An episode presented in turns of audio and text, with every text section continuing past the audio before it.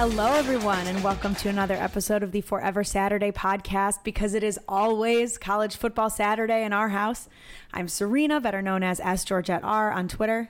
And I'm Matt, also at Matt Swartz seven two three. I'll give you three guesses as to why my voice is a little hoarse today. You're only gonna need one. it's first down, second down, third down. those are the, those are the those are your guesses, right? Voices be damned. We are here and we are fucking ready to go. Oh my god, I've been waiting. I've been waiting. Because I mean, all of that shit that we had to listen to the last month, all of it, it's all irrelevant now. Michigan 30, Ohio State 24. Michigan is just better. They earned it. They had always earned it. And now there is nothing anybody can say with any real belief behind it. I mean, yeah, there's always going to be the bullshit excuses, right? The nothing is ever legitimate. The flu, the snow, the five plays, the refs, blah blah blah. Like all of that. Yeah, it's it's out there. But after Michigan 30, Ohio State 24, everybody has to shut the fuck up now and acknowledge that Michigan, for the third year in a row, is just the better team. And everything else is just excuses. And Well- even, even the few Ohio State fans with actual working brains know it. Yeah, it's funny that you say they have to shut up. I'm like, sir, they don't have to do anything, right? Like, they are definitely not shutting up in the grand scheme of things. Right. But I, I want to revisit how fucking right you were, right? Which is to say, in the last episode, I was you know having kind of a like an existential crisis because i was like what if they're right like what what they're planting this seed of doubt in my brain you, you were like serena it doesn't matter because they're going to come up with something else no matter what like there nothing is ever legitimate to them. There's always another layer to and the delegitimize first what you've done. thing that I see when I get on like social media, well, the first thing I see is a bunch of elated Michigan fans, but the first like whiffs of copium that I get are, well, that wasn't a touchdown, and the refs, and it was an interception, and Denzel Burke had it, and we're we're you know. R- Rod Moore didn't have control of the ball. It's there's already just an endless bag of excuses just being emptied out. until kingdom come and i'm like you were so right i can't believe i ever let them fucking gaslight me into thinking that like we could get one legitimately they don't think and it doesn't matter It doesn't matter. No. it doesn't matter I mean, we kind of debated that last week, like debated whether this one really did mean more. And my argument was more that you shouldn't let them try to delegitimize the last two years because there's always going to be that. They're always going to do it, no matter what the actual thing on the field is, right? But it obviously did mean more, you know? Ohio State emptied the bag to get this situation, to get Ryan Day against Sherrone Moore to try to get a win and to delegitimize the last two years. They went all in to get this game and to try to ruin this Michigan season with a national championship legitimately in play. They went all in and they went bust, and Michigan walks away with the whole fucking pile of chips.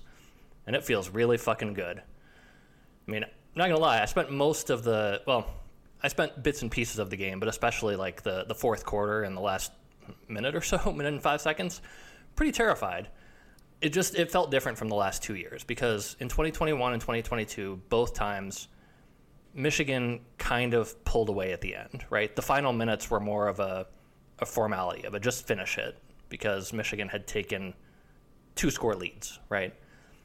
And this one wasn't that. It was you know ohio state had the le- legitimate chance to win the game. They played well enough to win the game and they had the ball down six. And the more i thought about it the more i thought just we haven't seen Michigan win a game like that against Ohio State since, I mean, I guess 2011, but that wasn't really the same. Like, Ohio State wasn't good that year, and it didn't really have the implications, anything like the implications of this year's game. So you go back to 2006 or 2016, you know, the games that have had these sort of stakes and have come down to a possession at the end.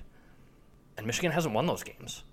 And it, in a way, like deep down, I was like, I don't, I just, I, I can't remember Michigan winning a game like this against Ohio State.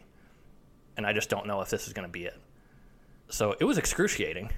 oh it was and terrible And then it was ecstasy, right? I mean, I'm not sure I've ever felt that kind of explosion in Michigan Stadium. I didn't get to be there for the Under the Lights game. I know you said that was kind of the one that made you a Michigan, a diehard whatever you are psycho now. yeah whatever but I'm not sure I've ever felt something like that moment at the end of, uh, you know, w- with 25 seconds left when Rod Moore gets the pick and they confirm it and the stadium just explodes. Yeah, I mean, you were talking about how Ohio State emptied the bag for this matchup, and they totally did. Because even if you don't believe that Ryan Day is behind the PI, like let's be as generous as possible, Sure. right? Even if you don't believe that he is behind the PI, like any of that stuff, there is no question that him and Gene Smith were the ADs that were the loudest on every fucking call with Tony Petitti. There's no way that's not true, right? Like they have to be the people who are leading the charge with respect to getting Jim Harbaugh out. Well, in the media campaign, I mean, it was clear that a lot of it was coming out from Ohio State specifically. so, Yeah, I mean, because that's part of the reason we think that the PI firm was coming from them. But regardless, Ohio State was pushing this and was a catalyst for all of what's happened in the last month. A hundred percent. And you want to know what? Nobody said it better than Ari Wasserman, who today said, I've written two columns, read a lot of articles, and listened to a ton of podcasts since the Ohio State Michigan game. One thing that needs to be said that I haven't heard anyone say is this Ohio State didn't just lose the game. It missed a once in a lifetime opportunity to really knock your hated opponent into a dark spot. Imagine if Ohio State won, how we'd be talking about Michigan and the cheating scandal today. It would have delegitimized everything Michigan accomplished the last three years. Now, it's the opposite. Ryan Day may win the Michigan game next year, but that missed opportunity in one of the biggest games in rivalry history can never be salvaged. Day could have hurt Michigan's program more in this one than any other individual game in rivalry history. He didn't. That has to be the toughest pill to swallow for Ohio State fans. Yes, and I hope you choke on it. Like, like yes. But that's kind of my point. That Like, was what you were trying to do, Right. and we know it. We fucking know it, right? And you didn't do it. Sucks to suck. Yep, you didn't do it. Michigan got the job done. And I mean, before we get to the Ohio State part, I just got to say, all those Michigan dudes out there are legends now. Ohio three star Rod Moore didn't get the offer, told his teammates in high school, Michigan is never losing to Ohio State as long as I'm there. Three for three. JJ McCarthy. You know, one of Ari Wasserman's columns after the game was about how Ryan Day basically sealed his fate by picking Kyle McCord over JJ McCarthy because JJ McCarthy wanted to go to Ohio State. And they slow played him. And now he says, I used to want to go there. Now I want to kill them. That was a, an exact quote from high school JJ McCarthy. That's so crazy, given his like sunny disposition. It's- it's like, very- It's, it's- a very Mike Barrett fathom, quote yes. from J.J. McCarthy, and it doesn't really make a lot of sense to me, but I like it. We're we're gonna go with it. Obviously, Blake Corum, Mikey Sainristil, Zach fucking Zinter, everyone. I mean, Corum had the quote after the game, and the uh, you know players kind of go up and have their press availability afterwards. And I saw this quote as we were driving back, and I was kind of choking up just because of the way it, it came out from Corum. He said, "quote This is why I came back. I couldn't go out like I did last year. I hope I left a legacy to be remembered." Like, oof, you did, man. Yeah, you don't have to worry about that one anymore, buddy. That's right. Those who stay will be champions, and these guys are champions. 12 and 0 for the second straight year. 28 straight regular season wins, which actually ties the all-time Big 10 record for consecutive wins. 3 in a row over Ohio State for the first time since 1995 through 97, which you may remember what happened at the end of that 3-year run. What a convenient year for that run to end. Yes. And on the brink of a third straight Big 10 title for what would be the first time in Michigan history. Think about that. Outright, Big, Ten, title. Yeah. They've never done it. Three straight outright titles in however many fucking years. I don't even know how many years. Well, we're on Michigan has team existed the Big 144, right? Right, but the Big Ten hasn't existed for all of those. I suppose that's true. Okay. Somewhere in the range of 100, right? Yeah. I mean, that's really something. And Ohio State, meanwhile, they're not doing so great. They are, I mean, there's basically, as far as I can tell, two camps right now. One is either full meltdown mode, as in, this is what we knew Ryan Day was, and he has to go. And the other is some all time incredible coping. It's, uh, it's pretty fucking entertaining. You know, to be fair, I thought Ryan Day coached probably the best game he's coached strategically in this series, but he did have a few pretty catastrophic game management decisions, and ultimately, in that regard, he got outcoached by Sherrone Moore. And again, this is the matchup that Ohio State played all their cards to get. Ryan Day against an interim coach, an assistant coach, substitute teacher, and he got fucking beat. And those Ohio State people are in their feels about it big time. Yeah, they are. The copium is at an all-time high. It's so it's outrageous. I mean, we're going to talk a lot about the game, but for the last two years, in the way that Michigan has worked to beat Ohio State, right? In 2021, it was we ran the ball down your fucking throat. And we ran it down, and there was nothing you could do about it. Hassan Haskins ran all over you. They could have played that game for 15 quarters, and Ohio State was not stopping Michigan in the second half. It didn't matter, right? That's that's 2021. Right. 2022, right? Ryan Day was like, we're, and Jim Knowles, they were like, we're not going to get beat like that again. So what do they do? They spend the whole game, right, with like nine in the box, like just absolutely being like, we're not going to get beat like that again. And they didn't quite get beat like that again, right? They, but they gave up the five explosives because they've got no one deep ever at any point. Right. When you're playing nine in the box and you get beat over the top, you get beat. or when a running back gets to the second level and Well, there's right. no one Yeah, back same- there. same principle. Same principle. So Ohio State's toughness has been so much of the narrative over the last two years. Ryan Day's picking fights with Lou Holtz on national fucking television about it. And the question, the fundamental question about this program is is Ohio State soft? And, you know, to credit their players, especially their defensive line, which I think had, frankly, a very, very good game, I didn't think their players actually played soft. I, I didn't No. think that was the issue this time, right? It wasn't 2021 in that regard, No, where they were not. just getting fucking moved off the line and they, they were not going to be there at all. Well, and to some extent, I mean, like you said in 2022, that was what they decided was the only way they could play to not get beat like that. So the softest was still kind of the the undoing and the way they had to overcompensate for it. Right. And I don't think that was true this year. It was not true this year. It was not. They they showed up and were physical in the trenches on both sides of the ball, I think. Yeah. Like that offensive line at points held up better than I thought it was going to, especially with our defensive tackles. At times. At times. It wasn't great all the time, but I didn't expect it to be because Mason Graham and Kenneth Grant and Chris Right. Jenkins, they're fucking monsters. Like no nobody's keeping them in check all game long, right? Right.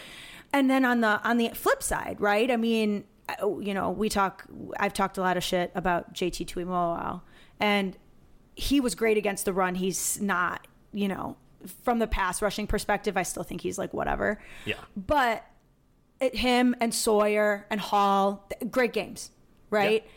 They weren't soft in that way. But I'm here to tell you, Michigan fans, Ohio State is still a soft ass fucking program. They're soft.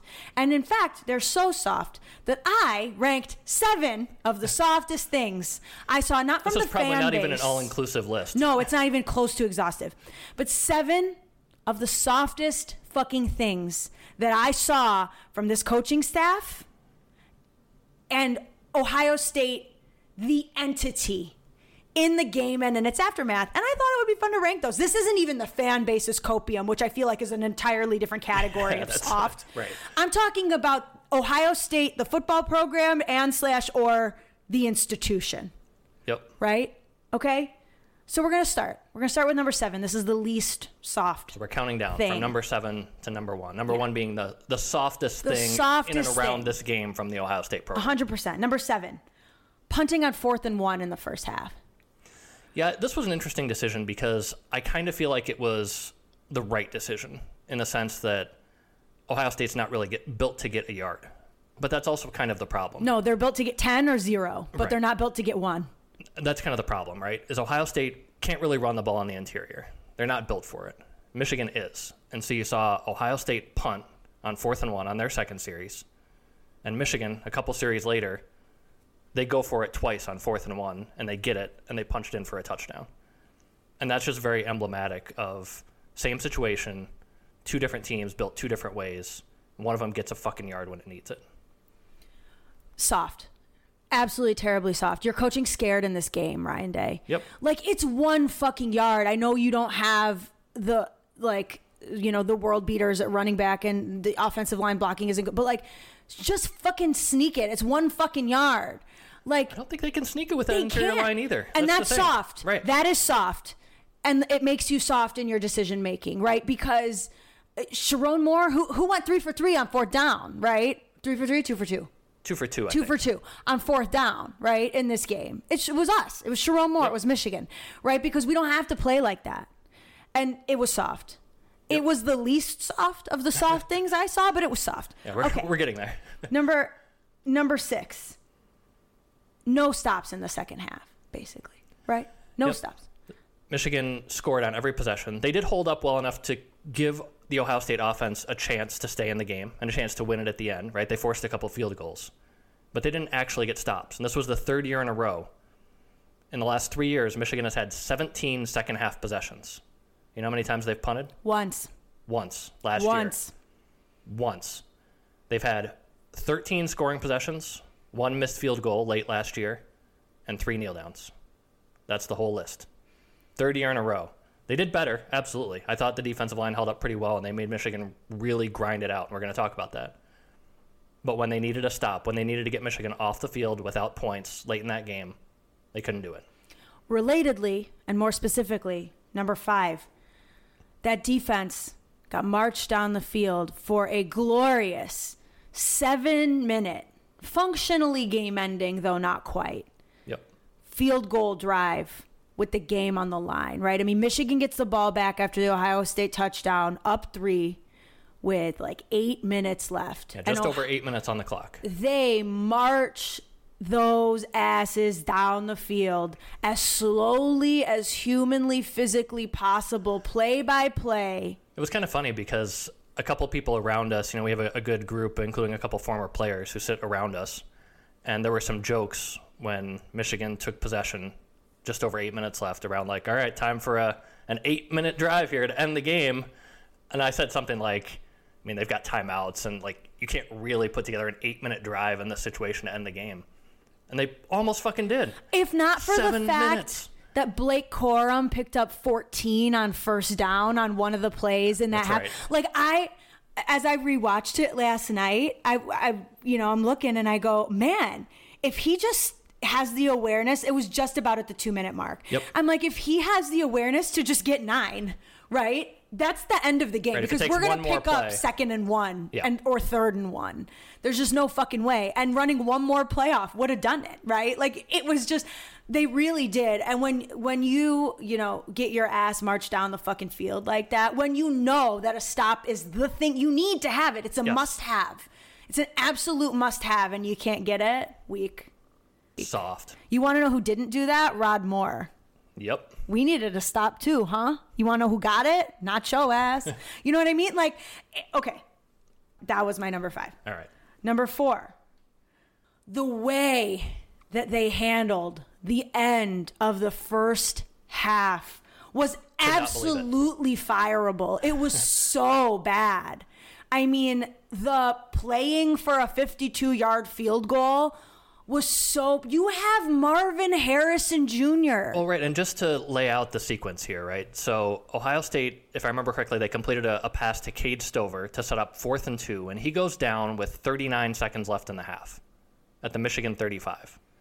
Right, so fourth and two, and if you call timeout right after Stover goes down, you've got about 38 seconds left to try to get, you know, you presumably go for it on fourth down, and either you give yourself a chance to score a touchdown when at that point you're down four or at the very least, you set up a more makeable field goal for a kicker who has not in his career attempted a kick for more than 50 yards.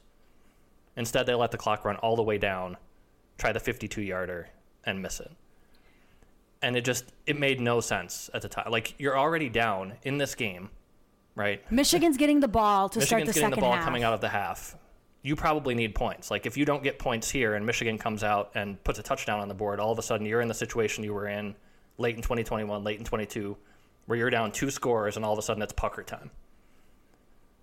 And instead they play for a 52-yard field goal with a kicker who's never made one from that distance. terrible. You- I, do I need to remind this man that Marvin Harrison Jr. is on his fucking team?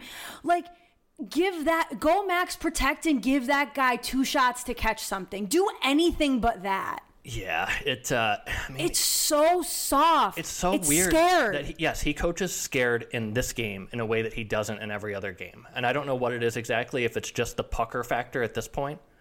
That three years ago he said we're going to hang hundred on him, and he hasn't got there yet in three tries. Seventy-four percent of the way, But buddy. just that weight in this game where he can't bring himself to do anything aggressive? Because Sherrone Moore certainly fucking did, and that was a big part of when I said Sherrone Moore outcoached Ryan Day.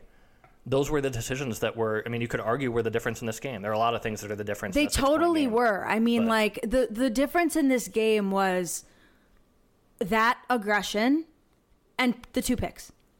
Pretty much. Yeah. Fundamentally, that's the difference in this game, right? I, I, I don't really think that's debatable. by and large. I mean, there's some other things we're going to talk about. Like anytime there's a you know six point game that ends like that, there like there are 50 different things that you know one play could have totally changed the outcome. But yeah, I mean, ultimately the aggressiveness versus conservatism was among the things that were the differences in this game. And number three, and I don't mean to pick on a particular player because in general, like I said, I thought their players really put in the effort and played tough, and especially this one, given how good he is. Marvin Harrison Jr. on the Will Johnson pick. Yep. The effort was embarrassing. Like Right, I Will want you to watch that yes. play again because And watch after the pick because Will Johnson steps in front and intercepts it and takes off on a return, and Marvin Harrison Jr. just gives up, doesn't even pursue for a second. He says, "That's not mine. I'm out." And that's the kind of shit that I, I, you've probably seen by now if you're listening to this podcast. Roman Wilson's quote from after the game. Yeah, I don't actually think he was talking about Marvin Harrison Jr. It turns out that Denzel Burke is a Louis Vuitton wearer as well. Fair enough. So perhaps the quotes are about He may not have Burke. been like listen, if I'm Roman Wilson, the last thing I'm going to do is flame Marvin Harrison Jr. because like he's so fucking good. He's so much better than Oh, you. he's an unbelievable player. He's one of the best receivers I've ever seen in college football. I have no like disdain for Marvin Harrison as a player. He's a great player. But you're right, that was fucking soft. he gave up. He totally He gave, gave up on the play. And, I do think Roman Wilson, I mean from the comments that he made, it may not have been Harrison, but I still think that the way that he phrased it kind of implies that he's talking about Harrison. But why is he watching Harrison on film? Like he would should be watching Burke on film. Like it makes more sense for him to be observing a defensive back than it does for him to be observing a receiver. It doesn't really make sense. That's maybe true. I, I guess I don't know. Like uh, we're probably never going to know the truth to that unless Roman Wilson comes out and says, which he may very well do. Yeah, because he's Roman Wilson will say anything. He's Yeah. the Joker. But yeah, he said when asked if Ohio State has gotten tougher over the last few years, quote, "No, definitely not. I told the receivers this whole week, and this is a thing I thought too. Guys who want to put out the put on the Louis Vuitton, the thousand dollar outfit, you want to act hard, but when we're out there, they're not hard. I see the film. You're not tough, and I don't think I'm the toughest guy in the world, but I'm out there. I'm getting physical. I don't think they wanted it like I wanted it. That is savage. And I think when he's, I mean, the reason I say that I think he may still be talking about Marvin Harrison, even if Burke also wears the Louis Vuitton, is when I'm out there, I'm getting physical. I mean, I think he's talking about as a receiver, I'm blocking. I will take you on. And Marvin Harrison, on the flip side, is giving up on a, on a return that sets Michigan up inside the 10 yard line for the, for the first touchdown of the game. Well, right. That's the thing is, you know, Michigan ends up with that ball at like the seven, right? Yep, after right. after Will Johnson returns the pick. And it feels like it matters that it's the seven and not the 12. Right, because they're able to just kind of grind it in through four plays and punch it in on fourth. And I mean, they probably scored on the third down play, but they punch it in on fourth and one, and all of a sudden, after a, a pretty clunky first quarter, Michigan's up seven nothing, and it's like, okay, we're we're going, we're doing this. But I'm saying if you make Michigan go those five more yards, Yeah. like you don't know that it ends up like that. But he does not. He doesn't. Number one, I don't think he really Roman Roman or uh, sorry, Will Johnson runs that route for him basically, He right? Which I'm sure. RPO and cuts in front of him. Which I'm sure Kyle McCord doesn't see that often. How many defensive backs can do that? But uh, he does it, and instead of like, you know, to contrast, right? Mike Barrett almost picks off Cade Stover at you know at the opposite end, yes. and Stover, as soon as he sees that that's going awry, he is hand fighting Mike Barrett to break that. He goes into full out. defensive back mode and, and pulls the ball down out of Barrett's hands for an Where incompletion. there was none of that from Marvin Harrison Jr. There was none of it to be had. He didn't try. He didn't try to slow Will Johnson up. He didn't try to bring him. He fully quits on the play. Yep. Right? It's soft. It's soft. I'm sorry. It is. And I, I've seen Ohio State fans. I like. Yeah, we're not the only ones saying this. Ohio State fans are on it too, and they're saying this is emblematic. Of, They were comparing it to a, a play that um, Maurice Clarett made. That's right. In the national championship against Miami in 02, they throw a pick, and it looks like Miami's going to run it back for a touchdown, and Maurice Clarett pursues from the backside and drags the guy down just before he gets into the open field, and Ohio State wins the fucking national championship in overtime. That's the kind of play that, like, if you're going to win a national championship, at some point you have to have that play. Right. Someone's got to make that. And just Marvin Harrison Jr. doesn't make it. Right. He's He a gives up. great player. He's the best, probably the best receiver I've ever fucking seen. But he gave up. He quit. Yep. What's totally next? quit. Okay. Number two. I'm glad you gave us that Roman Wilson quote because it's relevant. um, the Ohio State defensive backs coach Oh is in Roman Wilson's Instagram comments replying to him about this. Replying to him in the like essentially talking shit about Roman Wilson's touchdown catch, which we'll get to when we talk about the Michigan offense, right? Claiming that it should have been an interception and you know, it just it, it's embarrassing. Like you are an assistant coach for Ohio State and after that loss, you're in Michigan players Instagram comments talking shit, questioning the officiating. He says, "Dude, you sound stupid. You were not tough." OBTW is that? Oh, by the way, I don't even know what think that means. Like, use English. we took the ball from you on the INT, and refs gave you a lucky call. Like he's in there bitching about you're the complaining about the officiating refs. in Roman Wilson's Instagram comments. Like, That's be a be embarrassing serious. down bad behavior. soft. Yep. Absolutely soft. Your your coaching staff is like getting out there publicly to leave comments on Roman Wilson's fucking Instagram shit is so so unbelievably soft. It is. And that's the kind of shit where I'm like, uh, okay, you know, you can play tougher and they certainly did in most respects. But like no, in your bones, you're not fucking so- tough. You're fucking soft, and that's the kind of shit where I'm like, get out When of your here. coaching staff is fucking online making excuses. That's the thing, right? There's never anything that we needed to do better. There's always an excuse. And it's the same way with the Ohio State fan base. It's the same thing we were talking about. You can always delegitimize it. And when the coaching staff is doing it, I think that's what you're talking about. When you're institutionally soft, Yes. you don't make excuses. You get fucking better. And that's not what Ohio State's doing. They're still not doing it after three years of losing to Michigan, basically the same way. Right. I mean, I saw it and I said, "You're right. You're right. Nothing's ever your fault. Don't change anything. Exactly. You're you're, you're beautiful and perfect. Money, please. you know, like, be serious. Oh my god.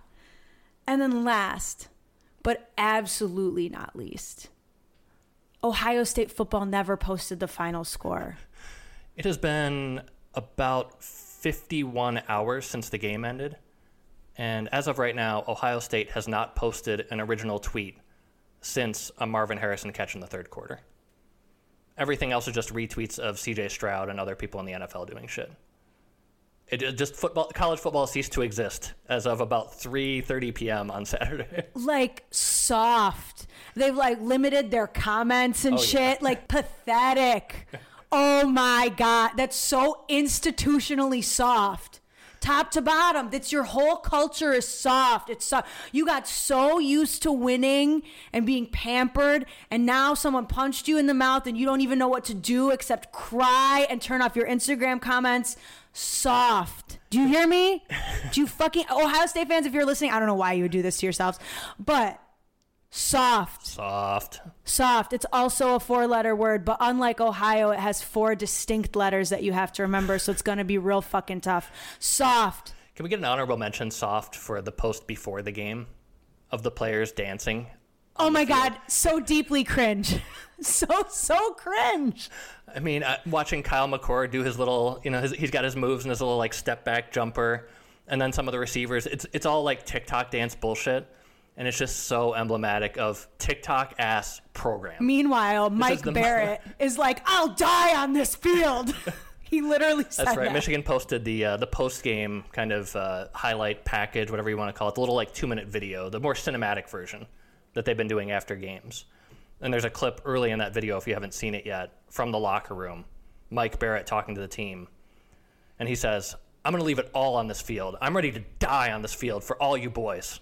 And that's just so indicative. Michael Barrett is ready to fucking die on that field, and the Ohio State players are doing TikTok dances at mid. Like, come on. Most TikTok ass program this side of USC. Correct.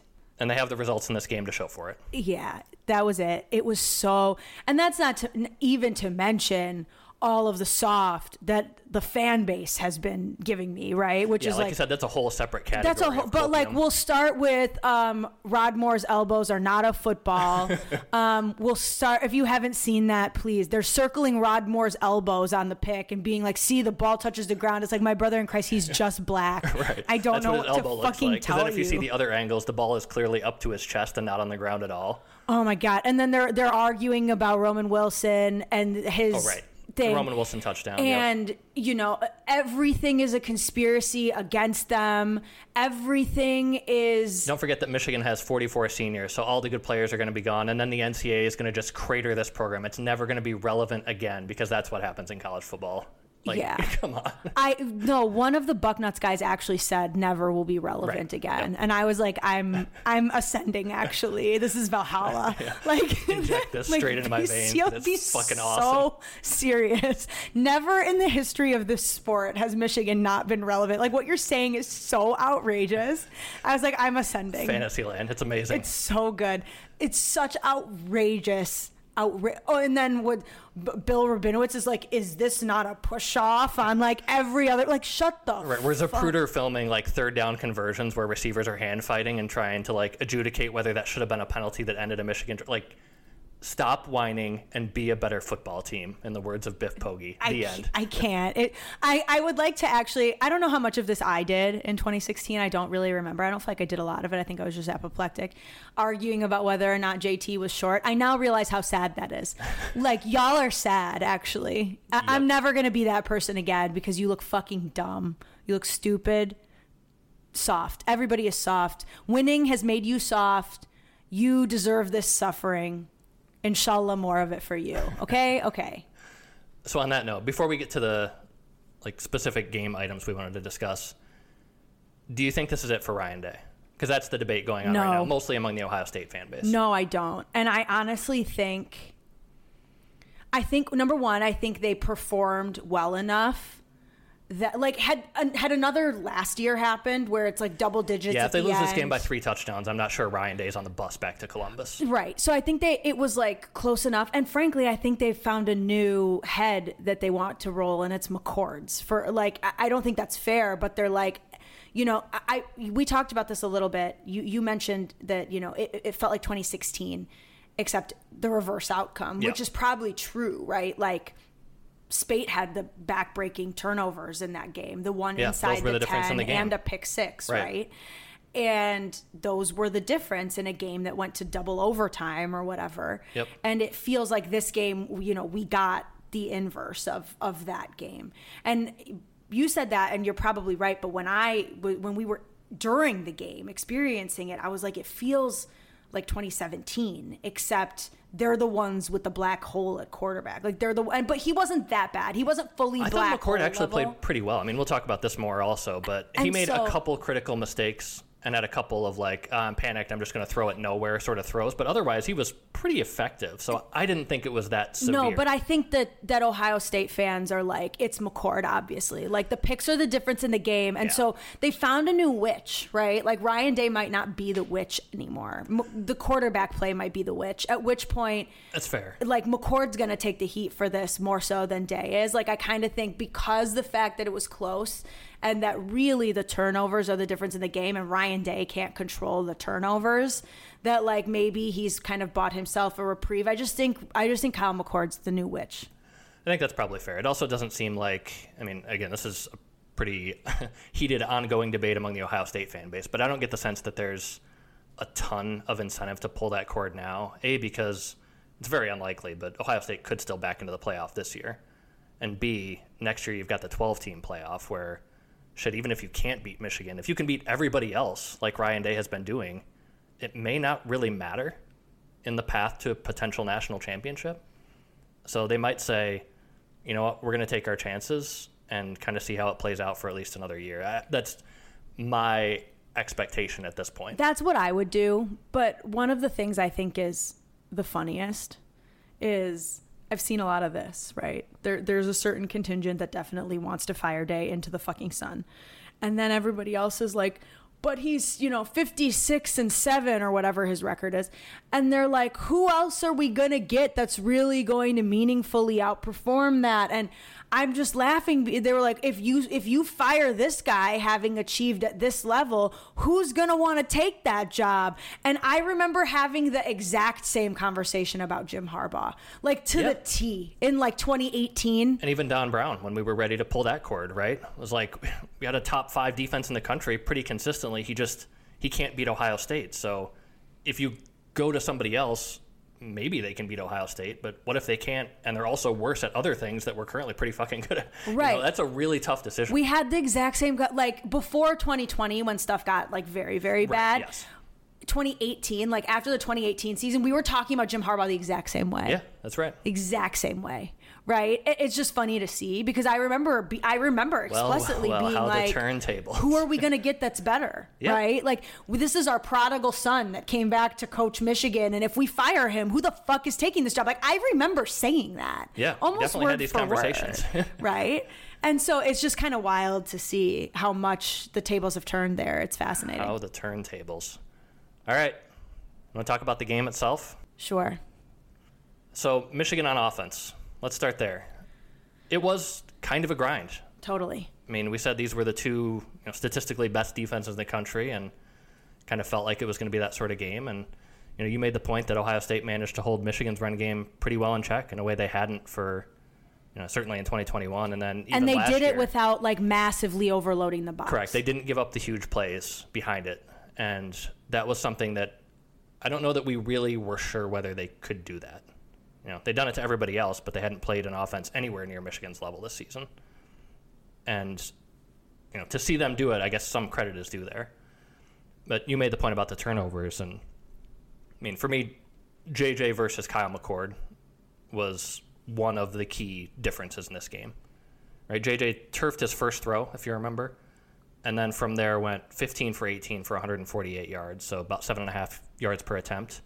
Had the one touchdown that was an absolutely, absolutely ridiculous throw, and probably a half dozen massive third down conversions, mostly with his arm, but he had the one with his legs too. If you remember, I believe it was on that extended drive where he's rolling out and then cuts up field and, and picks up about a dozen yards yeah he was obviously not fully 100% because you could tell Michigan limited him in the run game. I don't think there was a designed JJ run in this game. No, and I mean, I'm curious about. Uh, we heard Sam Webb in the post game um, suggesting that that was part of the reason for the the Orji package. Right. Was that they didn't feel like they were in a position to run those plays with JJ.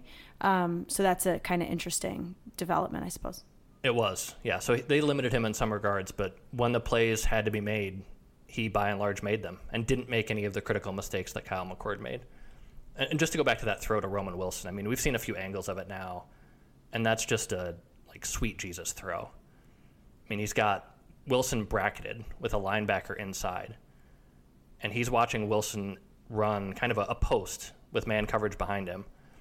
And as soon as that linebacker from the middle of the field turns his head to look for Wilson and try to locate him, JJ throws an absolute fucking laser right past his ear hole into Wilson's hands at like the three yard line in stride, which allows him to turn it up and get into the end zone before Burke kind of wrestles the ball away at the end. And I will say, watching that on replay, it wasn't actually that close to a non catch. I know the Ohio State fans are talking shit about this, but he catches the ball both hands at about the three, pulls it up to his body, and it's as he pulls it into his body and has taken two steps, that's when Burke gets his hands on it and starts trying to wrestle it away. But they're well into the end zone, you know, well past the goal line, at which point it's already a touchdown and nothing, you know, nothing after that matters. So it really wasn't that close to being a, a non-catch or an interception or whatever Ohio State fans want it to be in their heads. No, I didn't really think so either. Um, one thing I will say about that throw is JJ had some press availability today, and he Yeah. gave an amazing quote. I don't know. I don't know anything as well as he knows Ohio State's defensive tape, apparently, because he said, I was just doing film study all week on number 25. And whenever he turns his head, he doesn't look at the quarterback. So once I saw him put eyes on Roman, I knew he was only covering the width of his shoulders and I just let it rip. Like so he knew his tendency. Like he just knew damn well that he was not going to turn back around and see that ball coming. I mean, this Right. was very similar to the one he had in the Michigan State game. That's exactly the comparison I was going to make when he throws to Loveland. Right by what's his face? That Cal sh- Haladay. Cal Haladay. That was like that shitty Right. linebacker. When you see a linebacker turning to run in coverage, you know he's not going to be able to make a play on the ball. And that's exactly what JJ does here. You can see from like the end zone view, he's looking at that linebacker knowing if that guy turns his head or moves out of the way, I'm throwing the post to Roman Wilson. And the instant he turns his head, laser right into Wilson's hands, right between the two players. It's an unbelievable throw. A very great players make great plays throw. And same is true on the uh, I mean, he had a couple ridiculous throws in this game, but another one was on the seven minute drive when they get up to about midfield and they have a, I believe it's a second and seven. And JJ rolls out to his right and throws back across his body to the middle of the field to Cornelius Johnson. And Johnson has to make kind of a, a lunging across his body catch to get it to third and one. I mean, that was a huge throw because, I mean, if you throw that away there or you run out of bounds, you're setting up third and six, third and seven against a secondary that's been you know pretty effective. Uh, obviously, JJ was reasonably efficient, but it's not like they were you know chunking the ball down the field consistently. And in that situation, to get those six yards, set up the third and one, and another conversion to keep the clock moving, that was just such a huge play. It was a horrifying throw, oh, I hated it. all the way back across the field with a, a linebacker trying to undercut it. That's the kind of throw you only make if you have like unfathomable levels of confidence in your arm strength and your accuracy to put it where only Cornelius Johnson can catch it before the linebacker can make a play on it. And that's exactly what he did. Also, want to talk about the tight ends. They were huge in this game. I mean, the matchup, I think we kind of knew that the matchup with the Ohio State linebackers was pretty promising because those guys are good run defenders. They're liabilities in coverage. And Michigan really paid that off. I mean, Colston Loveland was pretty easily Michigan's leading receiver in this game. Had five catches for 88 yards. You also had the Barner uh, tight end delay route to set up the Blake Corum touchdown. Uh, so the tight ends, I, I thought really, uh, Loveland in particular, really were the, uh, the kind of difference maker for Michigan in the passing game. They were consistently where JJ was going with the ball, and the Ohio State linebackers just could not hang. Yeah, I mean, we kind of thought that linebackers and coverage was going to be a weakness for both teams. Yep. Michigan came out on the the better end of that trade off, I think, with the exception of um, Jimmy Rolder when he was in the game. Yeah. That was There was also one bust on the, the Marvin Harrison Jr. crossing route touchdown that I think tied it at 17, if I'm remembering right. that seems right. But like Michael Barrett was very, very good in coverage in this game. Like we'll, we'll talk about that later. But in general, you know, we thought linebackers and coverage was going to be something that was going to be interesting for both teams. And uh, I think Loveland and Barner got the better of of that matchup for sure. Absolutely. Then the running game, like we talked about, it was it was tough sledding. and yet, you know, sacks and kneel downs excluded, Michigan averaged four and a half yards per carry. Didn't really feel like it, but they did get there. And it was very much, uh, you know, you talked about the seven minute drive. When they needed yards, for the most part, they got the yards they needed to extend drives. And it just, uh, I might have said this before, but it felt to me a lot like that 2022 drive that spanned the end of the third quarter, early fourth quarter, where Ohio State said, "All right, we don't want to, we don't want to get beat over the top anymore. We're going to keep a safety back," and Michigan just pounded it and pounded it and pounded it. And this drive just, it, it felt the same way. Obviously, it was hugely important to the the way the fourth quarter played out.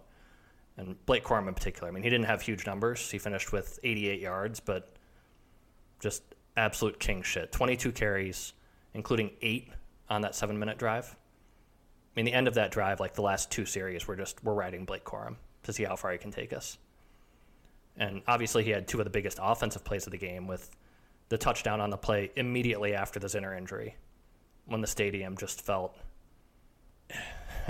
it didn't feel good at that point. No, the air had been really sucked out of that place. Right. I mean, it's a tie game. Zinter's just gone down. It doesn't feel super encouraging. Right, your run game is already feeling stuffed up, and your int- your guards and you know the interior of your line is the best part of your run game, right? Right. And, you're like, and now you've lost maybe the best lineman in the country. And yeah, just it was uh, it it was not a good time in the stadium. And all of a sudden, a few seconds later, they run duo. They give the ball to Corum. He sells going off the uh, the backside, the right side. Gets a linebacker, I think Steele Chambers, to bite, put himself in the wrong gap. Creates an opening for him to cut through on the left. Juke Sonny Styles out of his shoes, and he's gone. Five star Sonny Styles. Five star way. Sonny Styles. I mean, it, all, all of a sudden it just explodes, right? And then he puts up the the six five, which we couldn't see in the stadium, but you know, seeing it on TV, Corum's just everything to this team. And uh, and then even at the end of the, um, you know, toward the end of the drive, at the end of the game, the one you mentioned where he breaks outside and, and gets the first down, probably would have been better if he'd gotten nine. but he gets 14, gets the first down, and that initiates Ohio State calling its first timeout, which really kind of sets up the you know limited time at the end of the game for them to put a drive together. And just the goat. He's the best Michigan running back I've ever seen, and uh, yeah, he left a legacy. That's for sure. He's two touchdowns shy of the all time record. That's right. He's got 53 in his career now, and I think he set the single season record in this game, right? He did, with- past Hassan Haskins. with 22. Yeah. I think we want to talk some about the fourth down decisions for Michigan. Yeah, we loved it. 1 million out of 10. Good for you, Sherrone Moore. Amazing. Yeah, I mean, I don't think they were particularly hard decisions early in the game. Like fourth and one in the game, you know points are going to be at a premium, and you convert twice. I mean, I thought the calls were great too. The first one they go with the wedge and they get you know, a yard and a half when they need a yard, and then the second one they fake it and they throw the, the little rollout to uh, to Colston Loveland. I will say, in general, throwing on fourth down terrifies me. Like, I get it. Like, you need the tendency breaker. Yeah, But, like, sometimes dudes just drop passes. I mean the counterpoint is that And sometimes you Emeka Egbuka inst- dropped a critical Yeah. pass in this game, right? Like people who catch fucking balls will sometimes just not catch them. And I was like, I didn't watch any of the fourth down plays in this game. only like- on replay. I, I did live. not in live uh, live. I just turned my face into like Matt's coat and buried it like a horror movie and was like, just tell me what happens. I did not watch any of them in real time. I mean, I thought the, the play action was a great call because Ohio State sells out off the edge, and we've seen that a couple times this year, where Michigan runs the wedge and they run the wedge, and they you know they'll run it a few times in a game because they don't think anybody can stop it, and sometimes you get a guy off the edge crashing inside before the tight end or whoever can get to him, and he blows it up. And when you know Ohio State's going to be selling out hard because you just ran it, and then you fake it and you just flip it outside. I mean, JJ McCarthy to Colston Loveland, I'll take that combination anytime. Like, sure, sometimes the ball gets dropped, but trust your great players to make great plays. I get it. It was just scary. it was right, but it was scary. The more debatable decision, I guess, was the one at the end of the game, right, where they set up at, at fourth and four, and they line up looking like they're going to go for it. They try to draw them off sides, and then they take the timeout and they kick the field goal. We were kind of debating that live, like should should they go here? Should they just try to end it? Maybe. I thought the more interesting decision actually was the one, the play before that, the third and six. The third and six was fascinating because Ryan Day elects not to take his timeout. Right, they have one timeout left at that point, and after the second down play, he doesn't take it. He doesn't lets the take it. clock run. And I said at the time, What's he doing? Because he just Right. opened up the playbook. he kind of made your decision for you because with him having one timeout left, you know if you run it inside and get two yards or whatever, then he's going to call his timeout, and the clock's going to stop anyway. So you might as well pull out whatever you got. Right, a the pass, incompletion whatever. doesn't matter for time running off purposes because he's going to call timeout immediately after the play anyway. Two seconds is coming off the clock, no matter Right. what. It doesn't matter. He's so if opened the clock's going to stop no you. matter what, yeah, you've got the decision now made for you that like I can throw this and it's not really going to affect the clock. I can go for the first down here. And ultimately, Michigan didn't decide to do that. I thought they probably should have, given the situation. But you know, they run it inside, they get two yards, and then they kick the field goal, which. Again, that one is debatable. I wouldn't have minded just trying to end the game right there. I don't think that would have been necessarily the wrong decision. But I will say that with a minute left in the game, or you know, just over a minute at that point, there's a pretty big difference between making Ohio State go 75, 80 yards for a touchdown, or 40-ish yards to get into field goal range. Yeah, I probably kick.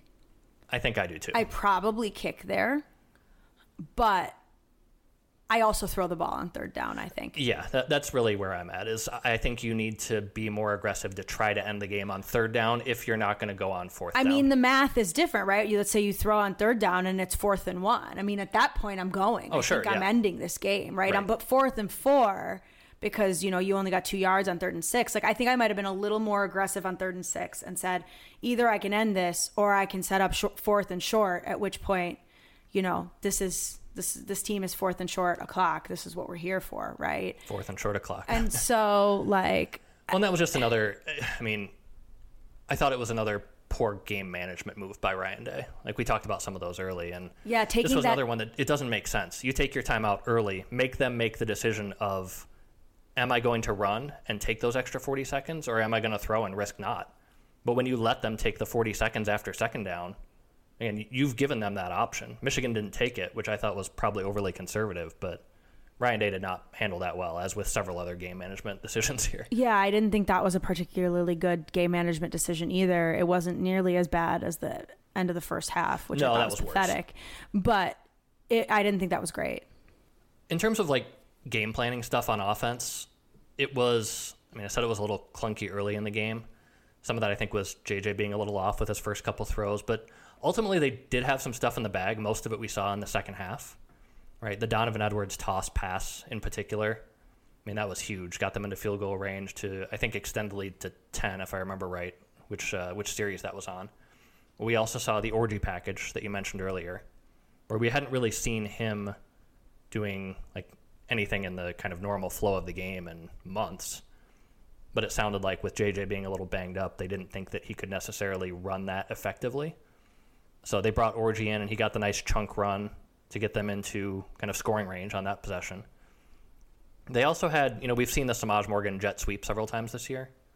And there was one that I thought was a nice little wrinkle where they fake the jet sweep and try to get Edwards outside on the other the other edge. And that was one where he uh, he, he just missed it. Like he kind of slows up, gets a guy to bite inside, tries to accelerate off the edge, and gets pulled down from behind just as he's about to accelerate into the open field. And that was, I thought, a nice, uh, you know, nice play design, even though it didn't really pay off in terms of big yards. So it wasn't necessarily like, you know, flea flicker, double reverse, like really crazy stuff that they necessarily drew up just for this game. So maybe not as much as we hoped for, but there was some stuff in the bag. There was, you know, those designs. We saw more play action than we'd seen from Michigan in a while. Again, maybe not as much as we wanted, but but some. Um, and I think we expected that. You know, the last couple of years they've always had a few things in the bag, and I, I thought this one held true to form. Yeah, I think that's I think that's right. First half, we definitely were like, "Where is it? Where's Yeah. the fun stuff?" But we got it. It was Yeah, there. I think They it was a matter of, of adjusting, kind of figuring out what Ohio State was doing, and then figuring out where to kind of sprinkle in the things that you know, they thought would best take advantage of that. One other thing on offense before we get to the defense, JT Tuimoloau. I mean, we've been hearing all year like this is a different player, and with the way Michigan's tackles, Car- Carson Barnhart in particular, have struggled the last couple weeks, this was going to be a concern, right? Was Tuimoloau against Barnhart, and Ohio State getting pressure. I think JTT had one pressure in this game. I mean, ultimately, the offensive line held up basically just as well as last year. They had one sack when Michael Hall spun off of Zach Zinter and came through on the interior. And I think Jack Sawyer had two or three pressures. He had a couple where he got around the right edge. He was mostly going up against Barnhart, and a couple times was able to beat him with speed, and JJ had to step up and, and roll out. That was where some of his improv throws came into play. But again, I mean, they pretty much put JTT in a blender. One pressure when he spun off of Ladarius Henderson, and otherwise, I didn't see a, a meaningful play from him in this game in, in terms of pass rush. Yeah, he was good against the run. They were all good against the run, Right. really. But in you know, in the uh, we're very very worried about Carson Barnhart way. Like not so much. No, no, it's fine. Obviously, the Zinter injury is pretty devastating. I mean, he's out for the year certainly, and is in, uh, is going to be in for a, a meaningful recovery from a broken leg after he had surgery uh, Saturday night.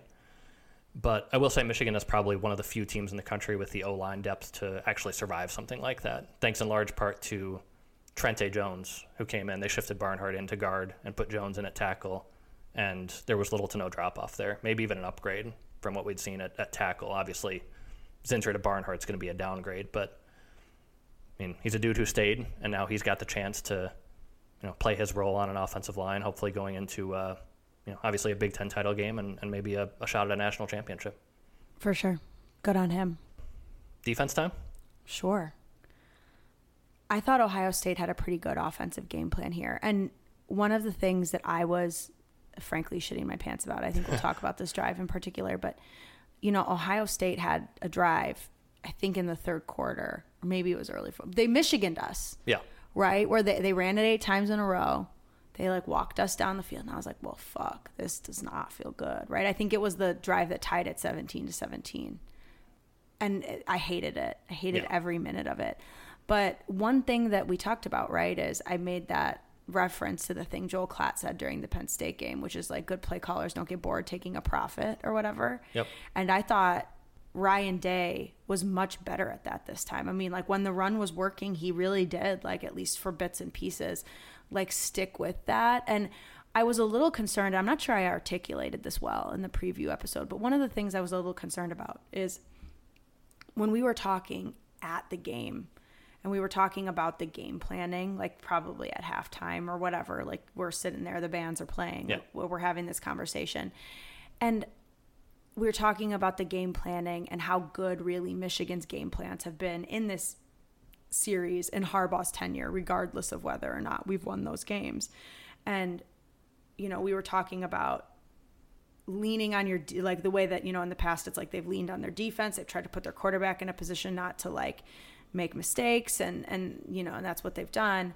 And you gotta you gotta try to run run the ball and ball control kind of all of the michigan stuff. And we're talking a little bit about how like that was necessitated because michigan didn't have the quarterback play to really do it any other way at Right. any point in the harbaugh tenure until now right and what I was a little bit worried about, I think, was maybe that Ryan Day was going to figure out that that was maybe the smarter way to play this game by default. He's going to fall ass backwards into a, a better game plan. Into a better game plan because McCord isn't Stroud or Fields or Haskins, right? And he, I felt like he kind of did that a little bit. Like they, they figured out that protecting him and putting him maybe not in a position to make as many of these mistakes worked better. He made them anyway. he did make But like, couple, yeah. y- you know, they're, they're- when they were like, when they walked us down the field like that, I was like, fuck. I will say that drive, I was pretty frustrated because two of the key plays on it were just egregious missed holding calls. And I'm not usually a like, oh my god, that's holding, that's holding kind of guy. I mean, you know, a lot of times you're calling stuff out, and I'm like, yeah, that's probably that's not really Yeah, stuff you're gonna get the call on. he yells at me a lot because I think holding should be called way more than he does. But on the there was a third down conversion, I think near midfield, like a, third and one, third and two, where they give it to Henderson and Kenneth Grant's penetrating to make the tackle, and he just gets like uh, he gets a, an arm around his neck and just spun around out of the hole, and he comes up throwing his arms up in the air, and you watch the replay, and it's like, well, yeah, that's a holding hundred times out of hundred. That's a bad miss, and then literally the next play, Chip Trayanum bounces one out to the left side, tries to get the corner, and Josh Wallace is out there. And as he gets, as Trayanum tries to get outside him, Wallace gets turned around away from the running back. I mean, the guy gets outside of his shoulder pad and just pulls him Right, like not at all a natural direction for Wallace to be going, absent getting Right. spun around by And normally on the edge, I mean, there's a there's an official on the sideline. That's a call that never gets missed because you're looking right at it. And so it was frustrating that you know that was so much of that drive. And then I, I do think Michigan played it pretty conservatively. I think they were kind of expecting that. Okay, they're not actually going to keep running this. They're going to pull it. They're going to go play action and try to put it. in the Ryan. Day is going to get bored making a profit. And he kind of called their bluff, and, and it, it worked. So, uh, yeah, it's another one where I got to give him some credit. I thought he also had, uh, I think it was on Ohio State's first touchdown drive, if I remember right, where they got into a, a third and eight near The the. Michigan 20, 25 yard line. Yeah, and they motion a receiver in and run a draw into a Michigan stunt and get like 11 yards. And God, that was a good play call. it was, was a really pissed. good play call. I was fucking So that was, you know, what I said off the top was I thought strategically he probably called the best game that I think he's had in this series. But there were enough other things that kind of made up for it elsewhere. Yeah, yeah. Will Johnson versus Marvin Harrison, I thought was maybe the most interesting part of the game. I mean, both guys got theirs to some extent, at least until Johnson went out with apparently an aggregate aggravation of an uh, lingering ankle injury. I think that was early second half, sometime in the third quarter. I didn't see exactly when he took his last. Yeah, snap. I mean, I think it was at or around the time that Zinter went out, okay, like third quarter sometime. yeah, it was definitely in the third quarter. Um, but I, I didn't catch exactly when his last snap was. But anyway, at that point, it was mostly Mikey Sainristil on Harrison, some Josh Wallace, a lot of safety help. I mean, all the the people who really know ball have talked about how incredibly complex and varied Michigan was in throwing all kinds of basically double coverage at Harrison. You know, different zones, a guy over the top, a guy bracketing him inside. Especially once Johnson went out, I think they figured this is probably the way that we lose this game, as if just we can't stop Marvin Harrison.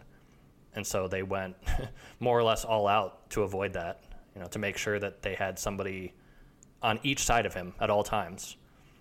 And still finished with five catches for 118 yards. I mean, he's just an absolute monster as a receiver. Right, One of the best there's no- college players I've ever seen. There's no stopping him. It all you can do. It, it feels like you gotta, you know, when um, right, like the Pistons are playing the Bulls in the '90s and they have like the Jordan Yeah. rules, right? Like it feels like we just Jordan rules them a little bit. Like this is we're not gonna let this guy control the game in this way. Yeah. If other people want to beat us, I suppose we'll live and die by that. But like, no, Yeah, that was pretty much the game plan on, on defense. And Johnson, even, I mean, I saw more straight up man coverage from Johnson on Harrison in the first half than I expected. me too. I mean, he was running with Johnson, or, you know, moving with Harrison, I should say, to various spots on the field and playing straight up man. And, and he held his own. You know, he did get beat once or twice over the top. One of them actually was not on him. It was, I think somebody busted a coverage and he tried to get back to cover for it. That was the PI, where he ended up dragging Harrison down, and Harrison still made the catch one handed. Yeah, But Johnson also had the pick, right, where he sees the RPO and he undercuts the route. And I mean, again, that was huge because the offense is kind of putzing around for the first quarter, and it's like, "Ugh, this feels like it's going to be a real fucking Big Ten West slugfest. And then all of a sudden, you have the ball at the seven yard line, and it's like, okay, things just changed. now we're cooking with gas. Yeah, thank you, Will Johnson.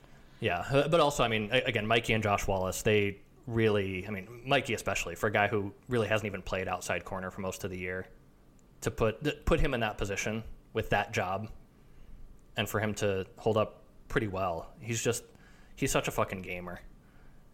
Also, the hit on Trev- TreVeyon Henderson in the open field. Oh my TreVeyon God. Henderson has to have 40 pounds on Mikey, oh, right? Oh yeah, yeah. Mikey's like 5'9", 180 maybe. TreVeyon Henderson's like 230. That Right. guy's a bowling ball. Yeah, and Mikey absolutely laid him the fuck out and hopped up like he was jacked after that hit. Yeah. He didn't. He was not the one who took the worst for that. No. Um, see also Quinten Johnson on Emeka Egbuka. Yeah, that play was fascinating because Egbuka motions across the formation into the slot, and Michael Barrett is the guy who's uh, basically the the linebacker on that side, the outside linebacker on that side of the formation. We watched this play happen in real time, and when we saw Egbuka motion into like what was going to be Michael Barrett's like Yeah, zone, right. Michael Barrett is looking at this, and he starts motioning like, "Oh fuck, I've got a Emeka Egbuka running past me," and he's turning around, looking at. I think he's actually pointing to Quinten Johnson, like, "Hey, I need help here. Like, you you got to get me over the top." uh huh. And all of a sudden, Egbuka runs right past him up the seam, and we see it, and Kyle McCord sees it at the same time. And we're like, "Fuck me." Right. and he makes that throw. He drops it in, maybe a split second late, but Quinten Johnson gets over and just lays the fucking wood. It had very much Marcus Ray in 1997. uh, You know, Mark, the famous Sports Illustrated cover of Marcus Ray flattening. I believe the word is flattening on the the cover of that Sports Illustrated. That's right. uh, David Boston, and uh, yeah, I mean there are some pictures of that hit that look incredibly reminiscent, and that was, I mean, that was a huge hit because instead of Ohio State getting the ball at midfield, they throw an incompletion on the next play, they punt, and I believe that's when Michigan takes it back down and scores again to go up by ten, and obviously they led the rest of the way from there. huge play huge huge play prob it's so weird in a game that was won by a defensive play to say that like that was my favorite defensive play of the game but it was There are some like vibes things because we've talked about this a little bit the last couple of years. Where 2021, you've always talked about the Josh Ross tackle on Henderson, where Ohio State's in third and two, I think early third quarter, that's right and they try to run it kind of up the middle, uh, like just like a, an inside zone handoff to Henderson, and Josh Ross shoots like a fucking missile through a gap and just blows him up a yard in the backfield. And you've said that was your favorite play from that game, right?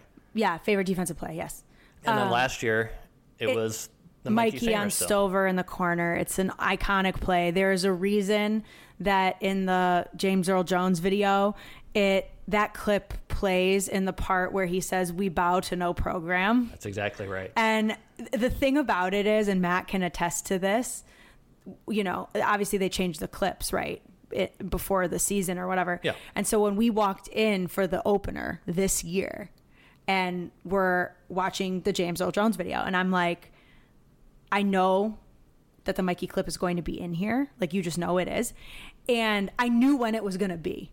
Like I turned to you and I was like, "It's coming, it's coming." Yeah, coming." you did. And then I put, and, called it. and like then it, then it come, we bow to no program, and like and then I was like, "See, I, like th- that was the right moment in which to put the clip."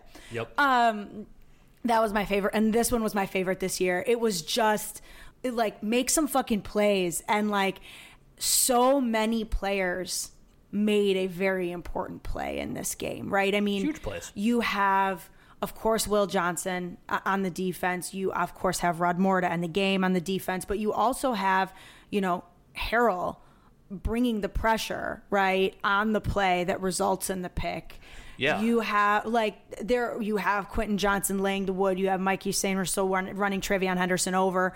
Like there were just so many players who made critical plays when it mattered. And this was a game where, you know, that net efficiency margin statistic that we refer to every week, like Ohio State won that battle this time, right? But Yep. we won those plays. yeah, the high leverage plays, Michigan got the vast majority of them in this game. That's the difference. Yeah, and, and speaking of the game-ending pick, I mean, I obviously did want to talk about that a little bit, but I, I think something that went somewhat unnoticed is Michigan runs a stunt on that play. They'd gotten a lot of pressure on that drive. I mean, McCord was feeling it, and was trying to get rid of the ball quickly, and made a couple good throws. Obviously, the one to Harrison on the the corner route uh, the, to kind of get them out of their own end, and then the crossing route to uh, to Fleming that got knocked loose, and it was a fumble, or you know, called a catch and a fumble. Very debatable as to whether he actually had control, but. If Fleming had control of that, then you can't argue that Roman Wilson Uh, didn't right, have a control of his touchdown. Okay, Yeah. pick pick a fucking interpretation of the rule, Buckeyes. Right. But so they've got the ball uh, at the, what was it, about the Michigan 40, if I remember correctly, at that point. Something like that. And Michigan runs a stunt here where Mason Graham is kind of curling around the backside and Jaylen Harrell cuts inside and he puts Donovan Jackson, who's probably Ohio State's best offensive lineman, one of their guards, on his ass. Very reminiscent of Aidan Hutchinson against Thayer Munford a couple years ago in that clip you see where he's motioning, like he's gesturing, I'm coming for you. And then he just fucking trucks him. Yeah, that's a great clip. It looked I a lot like clip. that, where Harrell just runs that guy over, and then just as McCord's trying to throw the post, Harrell gets him from behind and causes it to flutter, which lets Rod Moore step underneath it. Rod Moore is sitting in center field, and it's interesting because I've watched a few replays of the pick now, as you would probably expect, you know, ten or twenty, and Moore definitely baits him into this throw, which does make me wonder, like, would he have gotten there to pick it if it had been a clean, unmolested throw without Harrell getting into into McCord's body? And we're never going to know the answer to that. But with the fluttering, obviously Moore sees it and is able to undercut it and, and you know pull it in. And this is another one that was very clearly a catch. I mean, they confirmed it on review and and all the actual angles where you can see the front where he's bringing it up to his chest. It's again not actually close. Like not elbows. no, no, not elbows. You're uh, so unserious. So I guess it's kind of hard to say how much that one is McCord's fault without really knowing what would have happened if he hadn't gotten hit.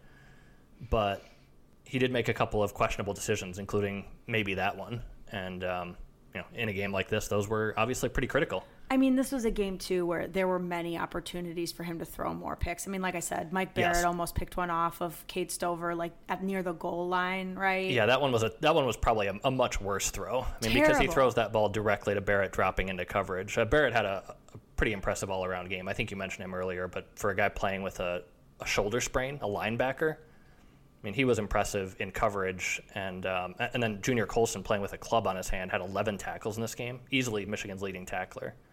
And that's just the kind of thing that like. Again, you, you come back to play in these games, and Talk to me about tough. that's exactly right. Talk to me about fucking tough. That's exactly right. Okay, okay. um, I think it was Spencer Hall from the Shutdown Fullcast who said it felt all day, like McCord had another one in the chamber. Like he was just itching to throw another ball to a Michigan player.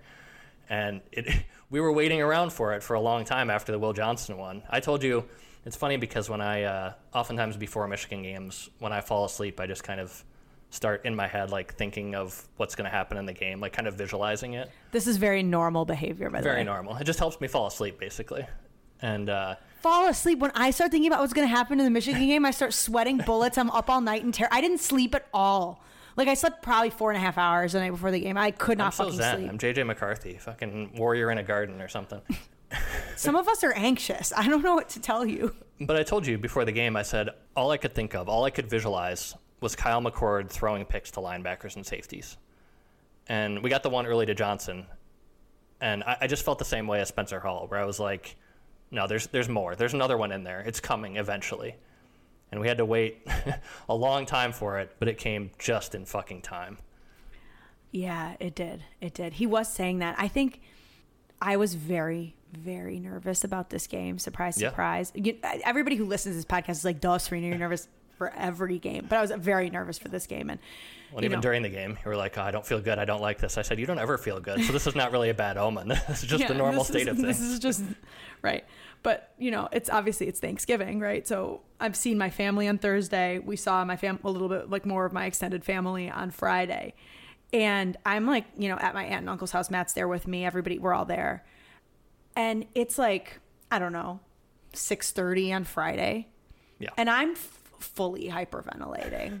like I'm sitting at the like dinner table, heart beating out of my chest. I'm feeling the like a sharpness. cartoon character where it's just popping out visually. no, that that is what it felt like, and I'm like, I, I can feel the like sharpness and tightness, and everybody. I'm like quiet. Everybody is like, Serena, are you okay? I'm like, no, I'm not okay. I'm like, not okay at all over here. You're definitely not okay. I, I was like, I, I can't do this. And then like, we, you know, I get home and I'm just like, oh my God, it's 12, like it's midnight. I'm like, it's 12 hours. Freaked the fuck out. But honestly, I mean, I, I'm going to say it now that it's, I really did not expect us to win this game. And I don't think you did either. And that was the reason that I think I was so panicked is I was feeling the weight of the narrative. I, I was feeling all of it and I didn't expect to win either. And so it just felt fucking terrible. I felt terrible. I've never Yeah. felt better, but now I, I felt fucking terrible before this thing started. Duality of man, the highs and lows. That's so real. The Highs and lows of high school football. did you just make a Riverdale reference? You've never even seen that shit. Nope. You've never experienced the highs and lows. There's going to be like four people listening to this who know what I'm talking about. Don't watch Riverdale. It's bad. Oh no, it's terrible. One other thing I wanted to talk about though before we uh, finish up on the defense, just strategically the way Michigan played this game, it was more or less what we expected in that they kept two two safeties high most of the day, right? And a lot of that was to account for Marvin Harrison, make sure that he just could not torch them over the top. And despite that, you know, one of the things we had talked about on the preview episode was how much can Ohio State make, uh, like, punish Michigan for that, right? Because TreVeyon Henderson, he's not a great between the tackles runner. Like, if there's not much of a lane there, he's going to get two or three yards. But if you miss a tackle, if he gets the edge, he might get 75. In this game, I mean, despite Michigan keeping the safeties high the whole game, playing light in the box, and basically daring Ohio State to run, mean, they had the one good drive you talked about, where they were able to kind of pound it and call Michigan's bluff and take advantage of some pretty bad missed holding calls, but that's neither here nor there. Ohio State in this game averaged 3.8 yards per carry. Henderson finished with 60 yards on 19 carries with a long of eight. And his longest touch of the day was on a check down that went for 11. And if you told me before the game Henderson's longest touch will be 11 yards, I'd have felt pretty good about the outcome. And I mean, it was just, it was huge to what Michigan was able to do defensively to the run game and still be able to play as safe on the back end and make Ohio State drive the field in pieces. Yeah, I mean, I also think that um, Will Johnson's ability to go one on one with Yes. Marvin Harrison enabled that as well because At least for two and a half quarters until they really had to start overplaying it because Yeah. of Johnson's absence. but they didn't have to they like they did commit a safety help a lot but they they didn't they also didn't have to on every snap. Right. right? And so they they were able to at some points bring the safeties down into the box and let them be like i remember there were some distinctly seeing like a tackle made at or near the line of scrimmage by Makari Paige. I remember one by Rod Moore as well, Right. Where it was kind of a standard down situation. It was like uh, Rod Moore's making a tackle at two yards. That means Will Johnson's back there by himself, and they're putting a lot of faith in him. But they didn't do that much. Yeah, so but I- they did it enough that you that your coverage was variable and Correct. that your defensive looks were different, and that was huge, right? That's that's a big Absolutely. an important thing to be able to do in a game like this. Because yeah, there was a moment where I'm, I'm rewatching and I'm like, what the fuck? Like, because you know, I I gotta tell you, I blacked out in real time during the game, right? I, I was like, I, last night we got back and I was like, I gotta watch this again so I know what the fuck happened because all I know right now is that Michigan won. Also for shits and gigs, 'cause it was anything else that happened in this game. But as I'm watching, I'm like, oh, like. You know, Makari Paige is making tackles at the line of scrimmage, right? Rod Moore is making tackles at or around the line of scrimmage, right? That means the safeties are getting down to the box fucking fast. Yeah, And you're they like, sprinkled that in.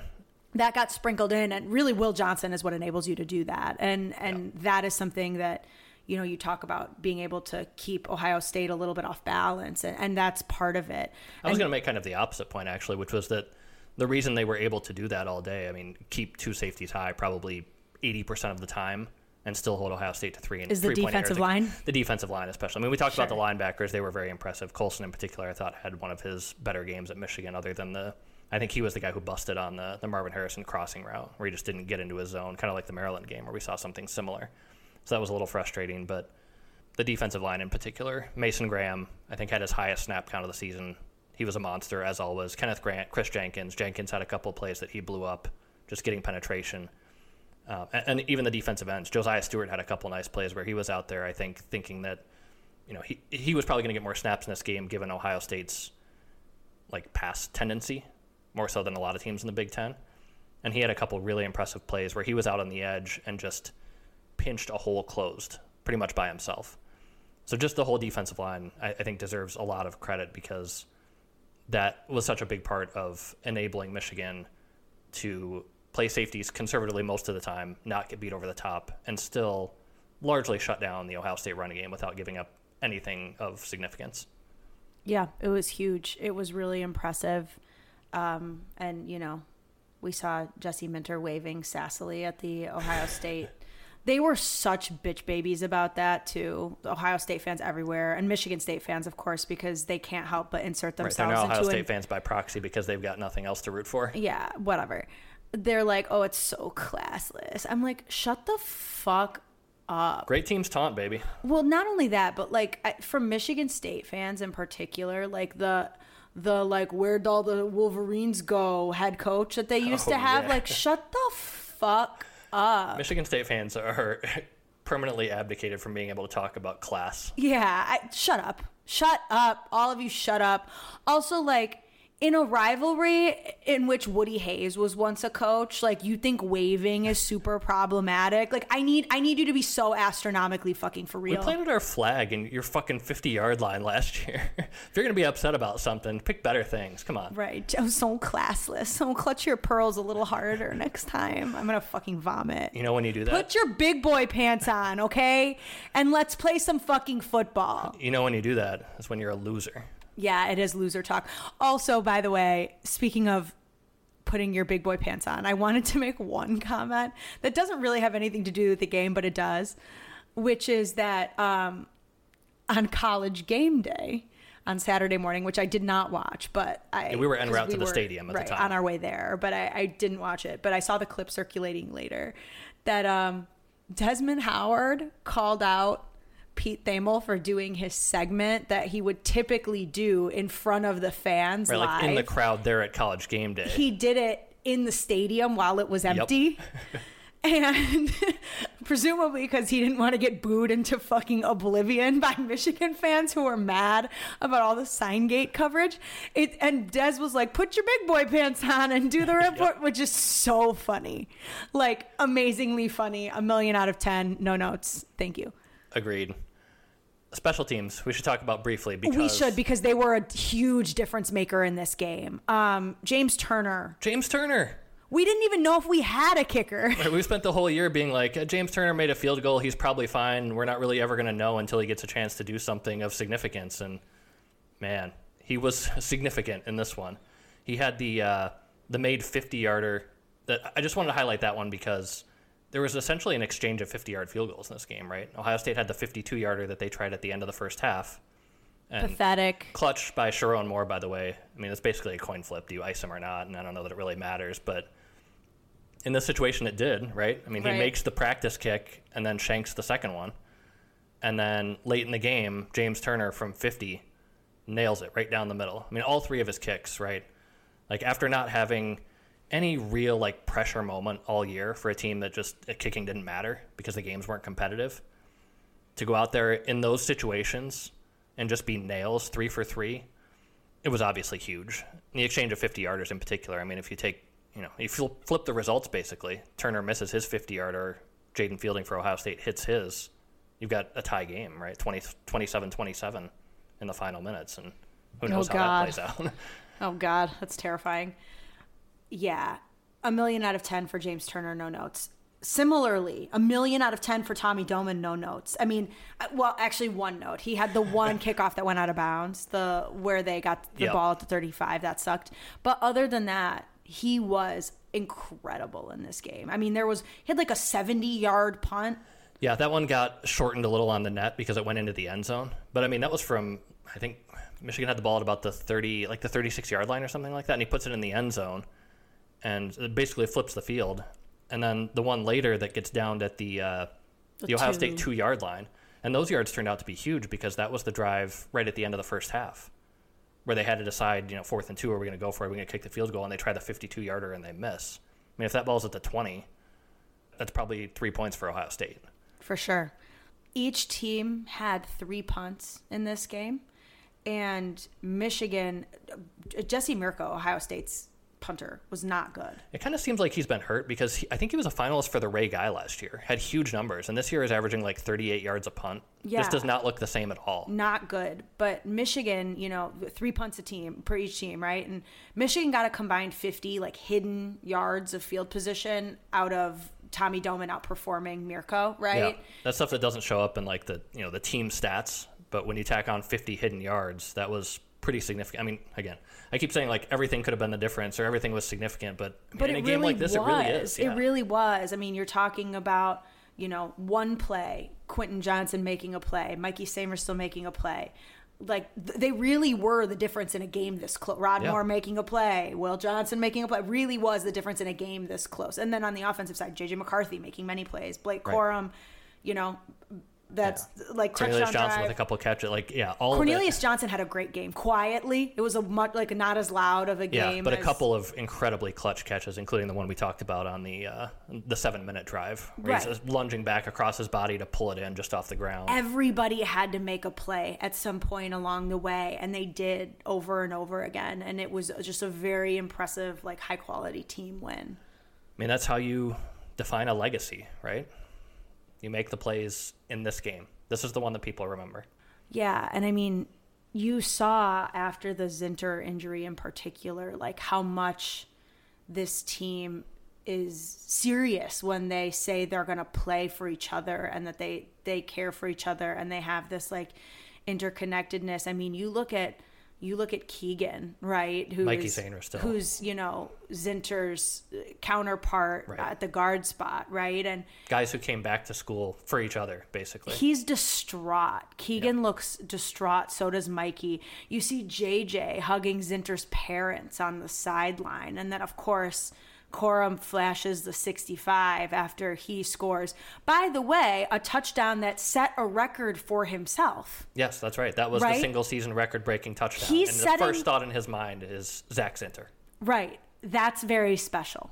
They're a very, very special group of guys. And we talked about this a little bit when we were we wa- we rewatched the game last night and you know I, I was like Corum needs to be like a goat on the tier of Woodson, like on the tier of Dez. And you were taken aback, I think, a little bit by that because it's like when you win the Heisman, it feels like you get to be on. I said a- I feel like there's kind of a separate pantheon for like, you know, Tom Harmon, Desmond Howard, Charles Woodson. But I think your point is a fair one. I would just put a few more guys from this team in it. But go ahead and expand on that. My point is that, you know, I mean, I guess I don't know what the culture of Michigan football was like when Tom Harmon was here, per se.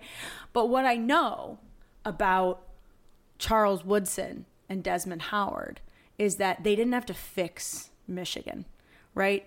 In a lot of ways, Michigan was fundamentally broken in a time when Blake Corum was already on the team, but and Zach Zinter and Trevor Keegan and JJ McCarthy arrived shortly thereafter, and so Right. did Donovan Edwards. But Michigan was broken. I mean, we we like hadn't beaten Ohio State in fucking forever. We'd gone two and four. Everything looked bad. Everything looked terrible. It was very bleak. It's so bleak. And these guys had to fix Michigan. Aidan Hutchinson, I know he's obviously Yeah. no longer on the team, but I mean, JJ McCarthy, that tweet that gets circulated from 2020. when he's like, relax, Yeah, when he's like, everything's going to be okay. We're going to do it. like that is unbelievable. And that's what I mean. Corum is a great player.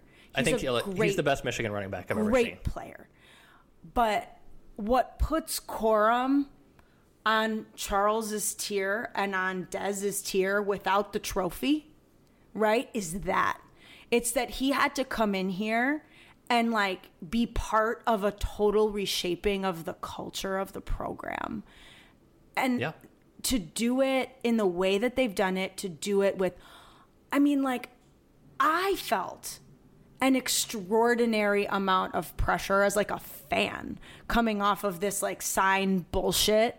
Like, like I felt the feeling of like the legacy of the team I root for being questioned.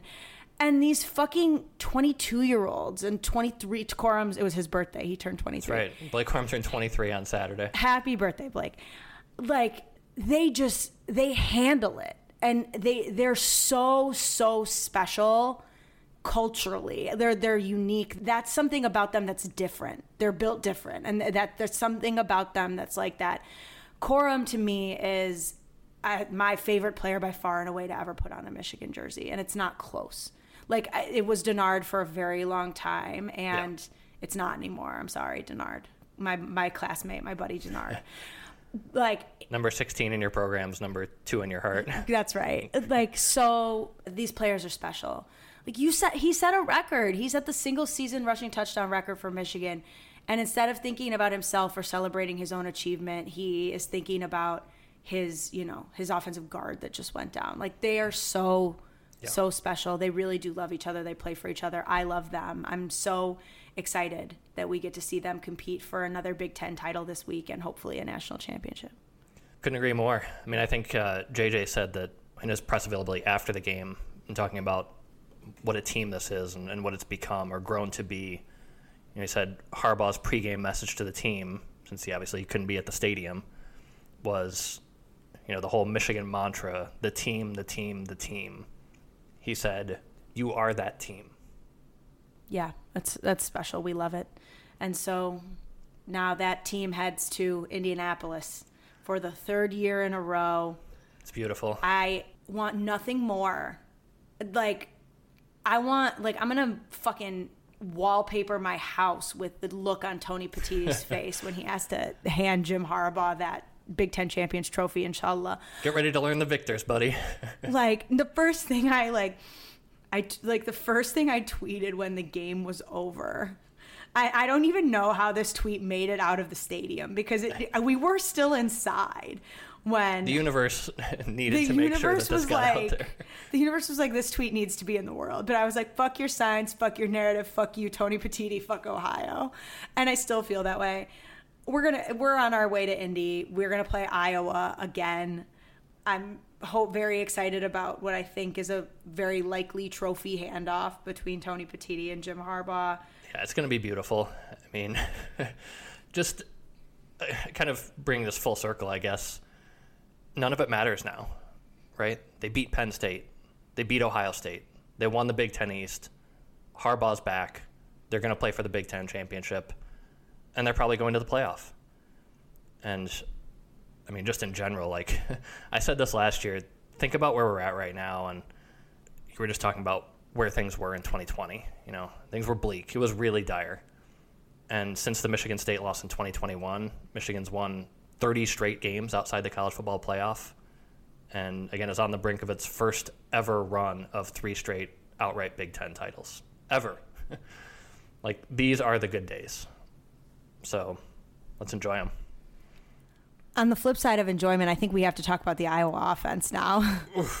We've got one more game preview to do, at least. That's right. I mean, you all know about Iowa because we probably talk about Iowa more than anybody in the Big Ten outside of Ohio State, just because they're such a caricature of a program, right? Like, it's like if you built a built a, a school in NCAA football or like a Madden franchise, and you allocated all of your points, attributes, Madden dollars, whatever, to defense, and literally zero to offense, and we're like, how far can I take this?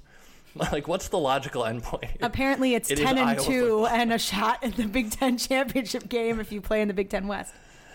Right, but I mean, Michigan is favored by 23 for a reason. I think this is actually the biggest conference championship line ever, at least in the Power Five. Even the one that Ohio. State won by sixty. I think so, and I think that was like uh, you know somewhere in the teens. This one's 23, and I mean the other thing is that Michigan is almost definitely into the playoff regardless of what happens here. Like there are probably some wild scenarios where like if they get blown out by Iowa, like LOL, as if that could actually happen. That requires Iowa scoring points. Correct. So Yeah. I don't know about all that. Yeah, so I guess on that note, do you have any concerns about this game? Not really. I mean, as a practical matter, it's just, I mean, our defense is better than Iowa's, and our offense is way better than Iowa's. Yeah, almost by default, it has to be better And than so Iowa's, I just, like- definitely. I don't know. I, like I think Michigan can win this game six to nothing. Like I just don't know what how Iowa is going to score points. Penn State couldn't really score points. Well, yeah, I mean, this is what's what's going to happen? Does Right. JJ McCarthy throwing five picks is the only way anything goes wrong in this game, and I suppose that's possible. It just doesn't seem particularly likely. Right. Obviously, this is still a very good defense. I think they're maybe fourth or fifth in SP plus and FPI, somewhere in that range. But even there, they've taken a step back because Cooper DeJean, who's maybe the best corner in the country, is out for the season. So if you're Michigan, like you can probably just play this straight up, and as long as you don't, as long as you don't throw five picks, you know, set them up with repeated short fields where they can get points that they otherwise aren't going to get because they have no offense. Like you're probably going to be fine, Right, just play a clean football game and you win. right? Don't, And Michigan really hasn't done that in three years. I mean, they haven't played a game where they've imploded with turnovers. Right, don't muff punts. So, don't like right. don't do stupid shit, and you you'll probably win. We're not that concerned. Right. And if you haven't been watching, I mean, this Iowa offense has somehow gotten even worse since early in the year. This actually is, I believe, an SP Plus, the lowest rated Power Five offense in the country. They're in the 120s out of 133 teams in division or in the FBS right now. Excruciating. That's in part due to both Cade McNamara and Erick All, names you know, both going down for the season with torn ACLs. It wasn't better when they were playing. It was a little better. It's gotten slightly worse. But, I mean, it was already terrible, and now it's just Right. slightly terribler. Is that a word? More terrible. more terrible. It's definitely more terrible. That is the Iowa offense is the word. subtitle. Jesus Christ. but yeah, obviously that's unfortunate for those guys. But the result is, you know, this. It's what you got between Iowa and Nebraska on Friday, which was uh, truly disgusting. Also, just the truly perfect Iowa game. The total, the betting total for points in this game was 24 and a half, the lowest total in modern college football history. And they didn't hit it. didn't hit it. The funny thing is, it was 10 to 10, like near halftime, and it was like, well, obviously they're going to hit it. They're at 20 already, and they didn't hit it. The end of this game, if you didn't see it, Iowa has the ball with under a minute left. They're driving, quote unquote, driving, as Iowa does. Nebraska intercepts a pass at midfield with 40 seconds left in the game and loses in regulation. You might be asking yourself how this happens. Obviously. Nebraska gets the ball, immediately throws their own interception, which Iowa returns to the edge of field goal range. They run a couple times, kick a field goal, and that's it. I mean, it's funny because by turning it over, Iowa essentially gave themselves the only opportunity they were going to have to win this game. They can't move the ball on offense. No. So what do they need? The defense needed a, to a win the game. that moves the ball into field goal range. So it was just, uh, like I said, it was the perfect way for Iowa to end the season and the perfect way for the Big Ten West to go out. But like we talk about Iowa as inevitable, and we say it kind of, kind of seriously, but kind of jokingly. Like even Iowa as a concept has its limits. And you mentioned the Penn State game. I mean, Iowa lost thirty-one nothing to Penn State because they, they just don't have an offense, and that's what you get when they go up against something other than a Big Ten West no quarterback archetype. And Michigan is not that. no, I believe we have a quarterback. We have a quarterback and a running back and a couple All American offensive line, like well, one fewer now, but yeah. They're where they're good. Some tight ends that can catch passes. Like Some tight we've- ends, We've right. got we've got people you have to cover. Right. You and saw a quarterback Michigan- that can get the ball to those people. Oh, Right, and you saw probably a worse version of Michigan play, probably a slightly better version of Iowa two years ago, a very similar version of Iowa, probably a slightly worse one on the whole. That was Iowa that was ranked in the top three at one point, right? Do you remember that? Number three Iowa or number two Iowa, And they're probably going to be they- top 15 in this matchup. And we fucking peed our pants because they we the minute they got that ranking, we were like, we know they're gonna lose to Oh, yeah, Purdue they're this absolutely week. losing to Purdue. they're absolutely losing to Purdue this week, and then they fucking did. There are some things you just know, like how Nebraska was favored by a point against Iowa this last weekend. It's like, I know exactly what these programs are, and that's not happening. No, no way, no fucking way. I mean, like that, like, like I don't gamble, but like in hindsight, like obviously Iowa was favored in this game over Purdue. They were number two Iowa or whatever the fuck they were. I should have bet my whole life savings on Purdue in that game because it was just inevitable. Like they had they had Sometimes just exactly one quarterback, and that's all you need. like somebody who's not just gonna turf the ball or throw it directly to the if you have a functional passing game, there's a pretty good chance you're taking down Iowa. Right. So we should be okay. I'm not super concerned. Yeah, for what it's worth, the implied lines, both Vegas based on betting total and spread, as well as SP Plus, have the projected score of this game at Michigan 29, Iowa 6. Which, honestly, at this point, I'll take it.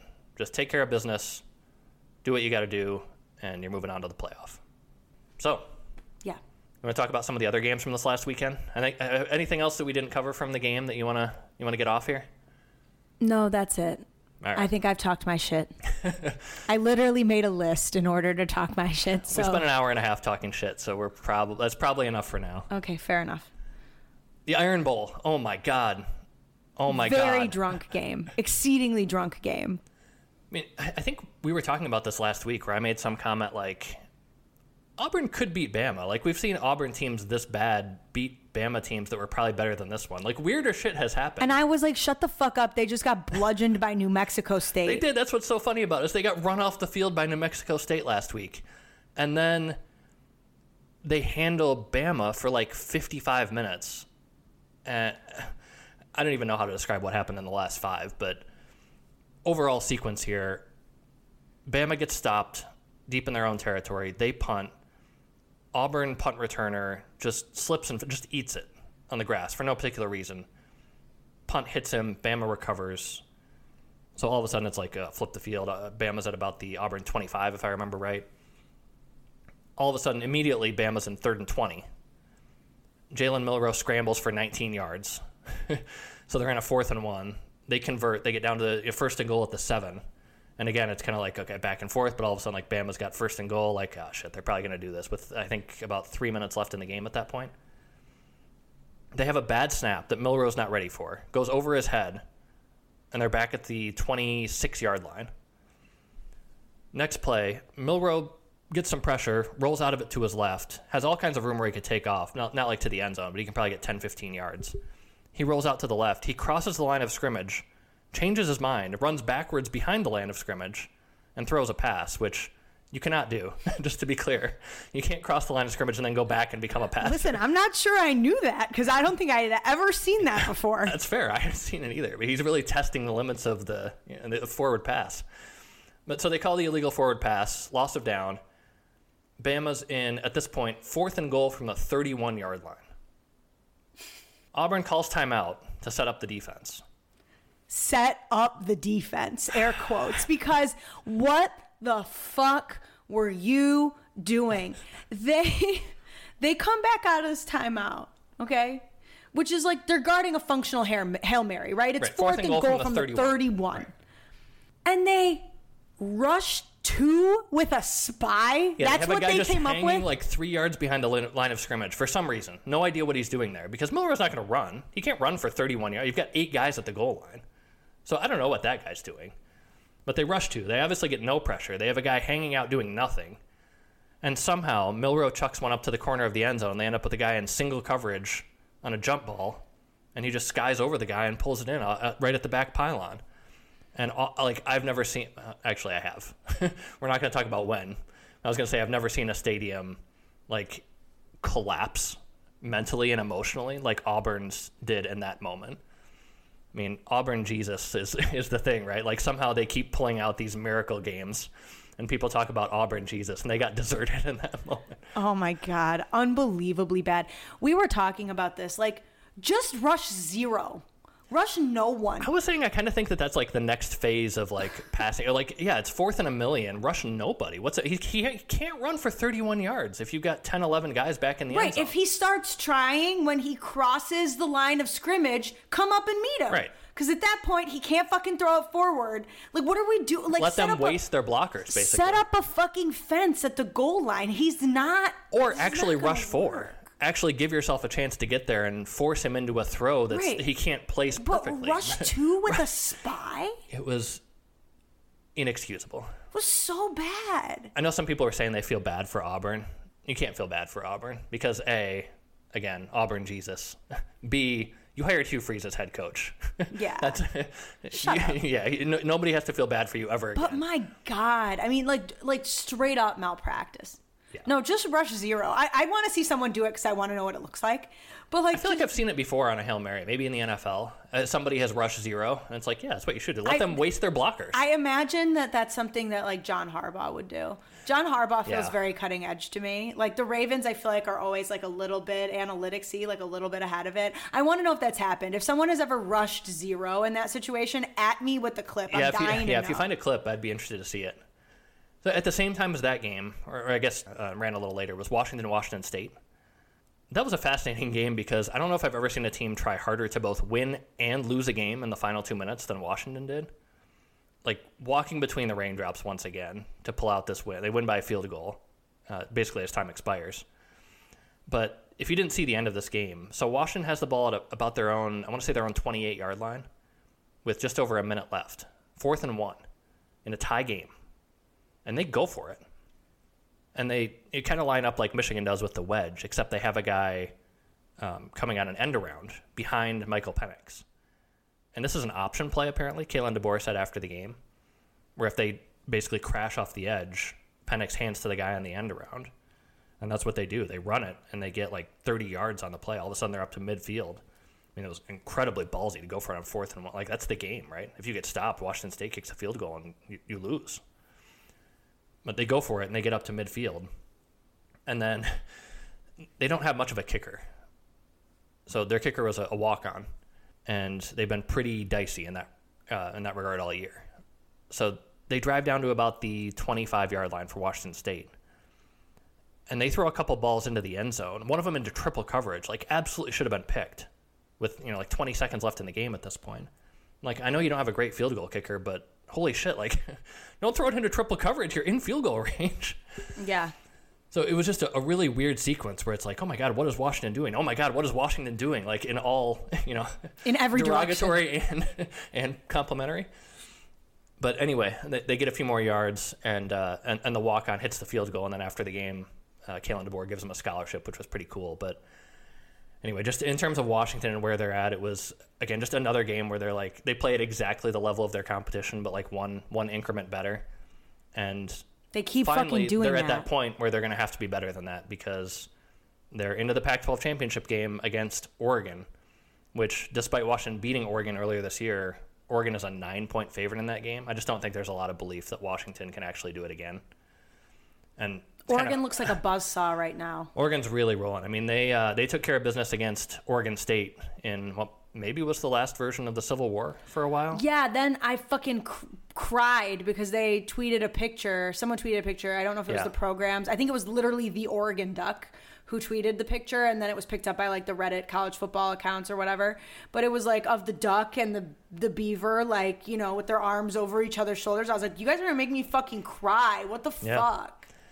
Yeah, it's a literal end of the Pac-12. I mean, I guess Friday night, technically the Pac-12 championship game is the end of the Pac-12. But yeah, fingers crossed that they figure out uh, how to keep that one going. Apparently, the Apple Cup, they've reached a like a an understanding. You know, they've got some sort of agreement in principle in place to continue that one.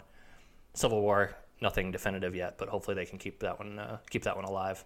I mean, other conferences do it, right? I mean, like Florida and Florida State played at the end Yeah. of of you know we're going to talk about that game. I, Yeah. I imagine it has playoff implications, but you know, Florida and Florida State play at the end of the year despite the differing conferences that, you know, you move a conference game up earlier in the Big 10 and play play this game at the end of the year if you still want to. Like all that stuff seems like some stuff they can preserve and I hope that they try. Yeah. I do. Yeah, agreed.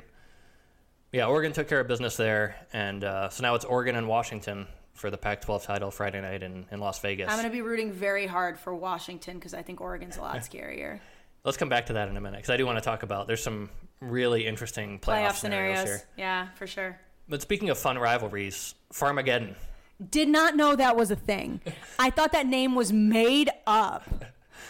So Iowa State and Kansas State, right? That rivalry. It's it's not necessarily like a locked-in rivalry, but Farmageddon they call it. Farmageddon. I cried. You said it. Like we were sitting on the couch and you said it. And I like chuckled. I was like, "How that's funny." And then I went on Twitter and Brian from MGoBlog like was talking about how Farmageddon was being played in a snowstorm, and I was like, "Wait a minute, that's real." Yeah, that's like real. you didn't just make that up. Like Farmageddon exists. Not that witty, unfortunately. Oh my god, I was blow. I the, you learn something new every day. It was so entertaining though because I I mean for for lots of reasons, but mostly that it was played in a fucking blizzard. I mean, Yeah, it was awesome. You couldn't even see the lines on the field. My right? They've got the leaf blower out there trying to. My mom was snow. watching this one with us, and she was absolutely mystified. she was like, "How can they see anything?" Like, and why Matt are they goes, playing the game? I'm like, because it's fun. It's awesome. Matt goes like that, and then you see the like the leaf blower yeah, the like snowblower. clearing the like the you know the yard lines or whatever. It was so funny. Yeah, Iowa State at one point in the fourth quarter was winning 42 to 35, and they did hold on to win this game. And they had run at that point two plays in Kansas State territory, which tells you how drunk this game was. And I mean, that kind of game on top of in a blizzard, like it, it was awesome. It had no significance to anything, but I had to mention it because it was just an incredibly fun game. In the Big 12, in games that actually did mean something, Texas and Oklahoma State kind of made things easy by just winning and making all those tiebreaker scenarios that we talked about irrelevant. So Texas and Oklahoma State are playing Saturday afternoon for the Big 12 title. Potential Big Twelve champion quarterback Alan Bowman. That's right. Alan Bowman, baby, Michigan legend. Uh, so Texas obviously has to win that one to put themselves in position for a playoff spot. But before we talk more about that, you mentioned Florida State and Florida. That was an interesting game. Florida State is still down Jordan Travis, of course. He's out for the year with a, a broken ankle. And things were interesting there because Florida led for most of that game. And Florida State had to come back from 10 down, or they scored 10 points in the fourth quarter and you know pulled out a 24-15 win.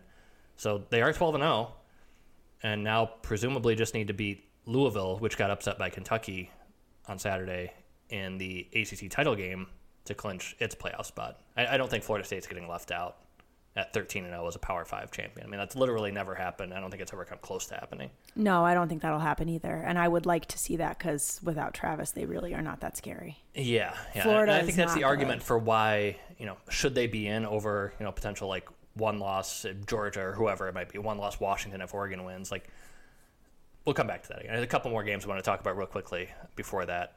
Georgia, oh buddy, Yeah, that was interesting. Georgia Tech was not only played that game pretty close, right? But it's a six and six team that put up 205 rushing yards on Georgia, and they were kind of giving Georgia fits in the run game. and Georgia's had that problem a couple times. Auburn put up over 200 rushing yards. I mean that Georgia run defense. I think people. This is one of those situations like you've talked about with Yeah, okay, this is one of my this is one of my points.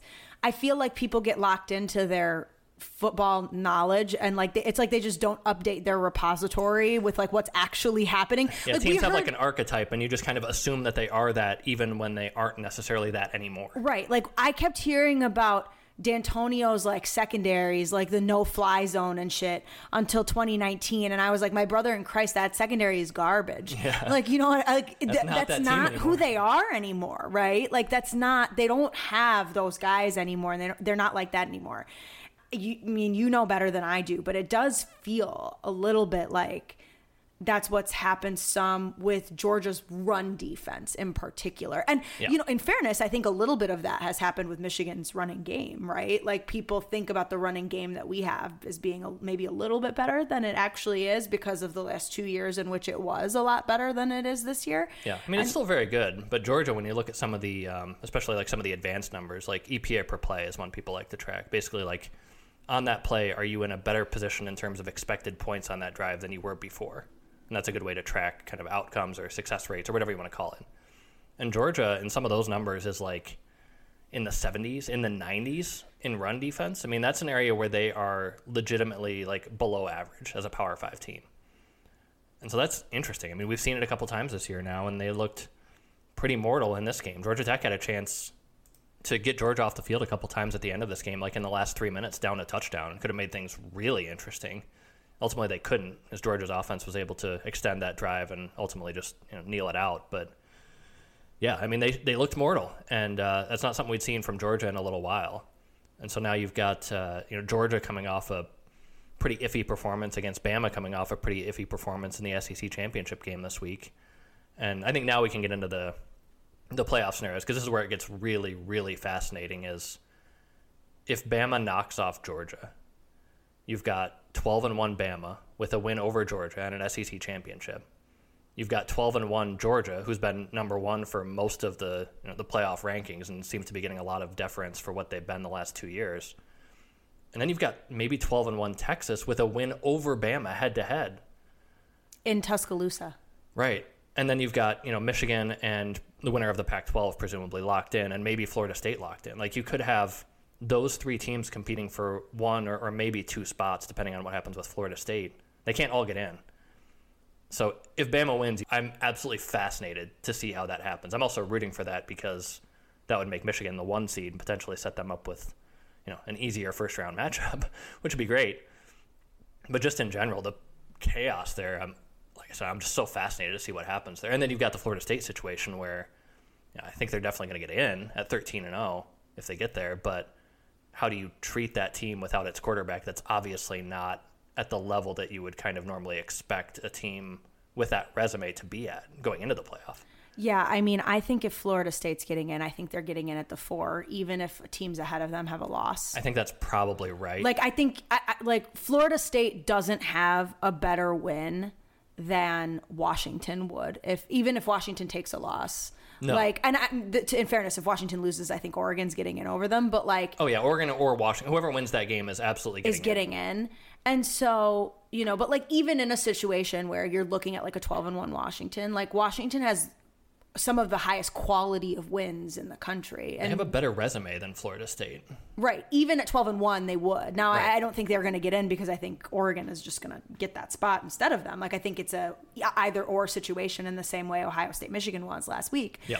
But, like, there are a lot of 12 and 1 teams. I mean, Texas is a 12 and 1 team that I think probably has a better resume than Florida State and Alabama would be a 12 yep. and 1 team with a better resume than Florida State. Like I think basically every 12 and 1 team that could get in is going to have a better resume than Florida State. As a practical matter, they just are because. But at Florida 13 no, I mean, if you go undefeated and win your you're going to get in. You're going to get in. They're not yeah. going to prevent. That doesn't necessarily mean they're not going to make you the four. Right. Right. 13 and, 0 doesn't I, I mean you don't get to be the four. Agreed. Or, or, you know, so like I, I think you know Florida State might be like Florida State's ceiling might be the four.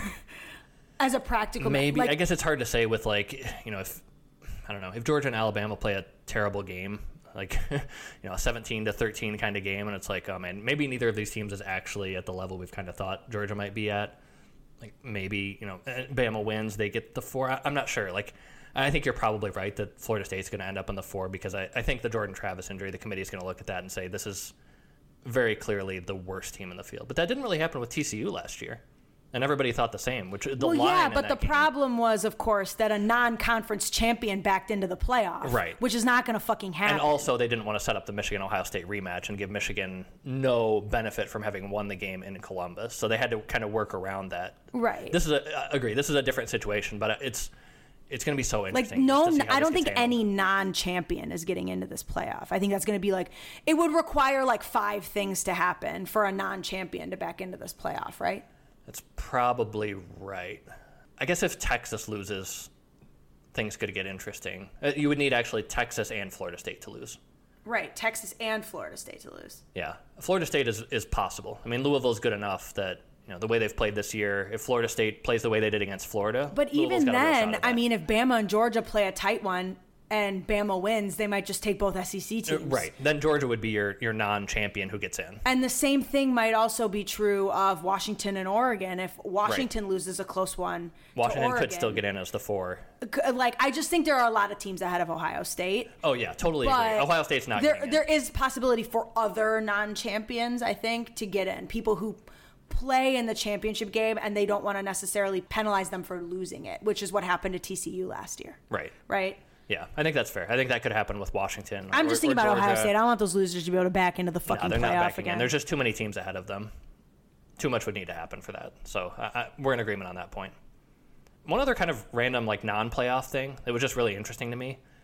So the Mountain West ended up with a three-way tie, and apparently they went so far down the tiebreakers that they still have a BCS computer ranking tiebreaker that ended up coming into play here. oh my god. So they had to wait for the four BCS computer rankings to come out, like on Sunday, to decide who was going to play. One of them was UNLV, and they were in regardless because they had a, a much higher ranking than the other two. So there was no no question that they were going to be in.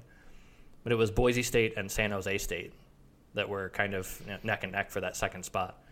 And it ended up being Boise State that got that pick. So it's going to be Boise State and UNLV. But it was just such a we- like a relic of you know 25 years ago for that to to come into play here.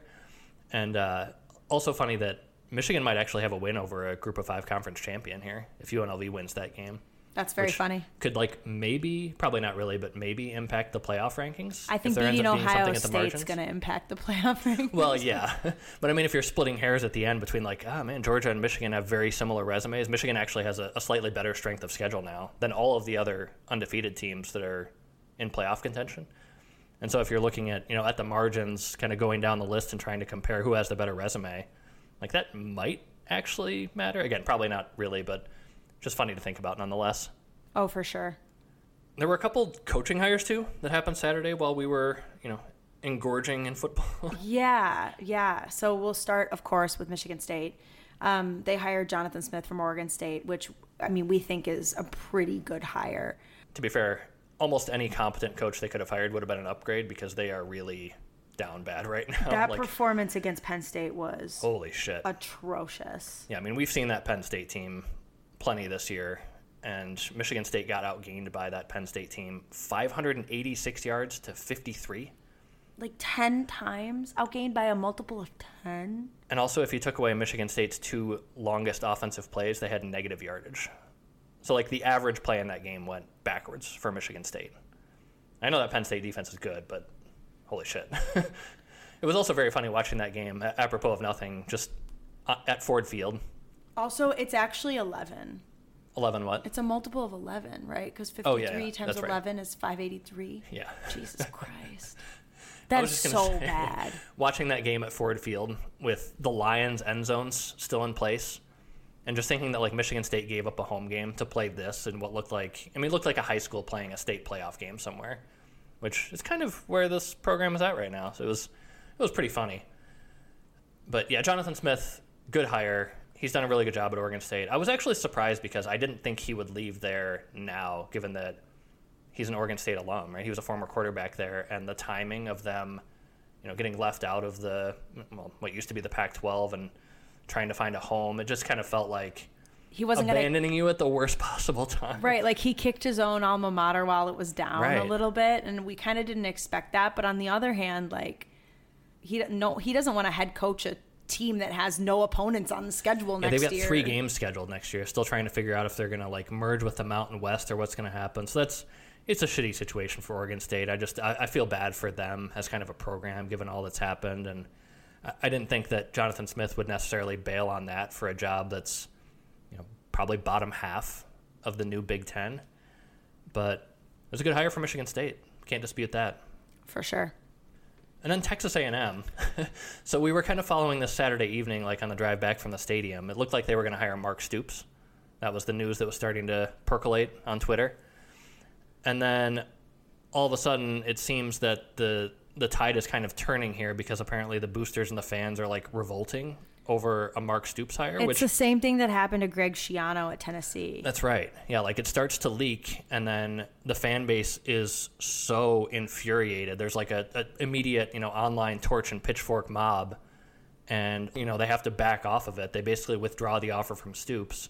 He announces he's staying at Kentucky, and within a couple hours, I think it was out there that next on the list was probably Mike Elko at Duke. I just don't understand there. this. Like they revolted against Mark Stoops to hire ACC Mark Stoops. I don't fucking thing. understand. They're the same. It's the same thing. Right. I mean, Mark Stoops has obviously done a, a really impressive job at Kentucky. If you look at like the best Kentucky seasons in the last 50 years, it's like longer than that, probably like the last 70 years. It's like Bear Bryant seasons and Mark Stoops seasons. I mean, doing what they've done in the SEC for what they were for a long time has been pretty impressive. It's not always you know, pretty. Like they're kind of Iowa, like SEC Iowa almost for a lot of his tenure, but he fucking wins games at Kentucky.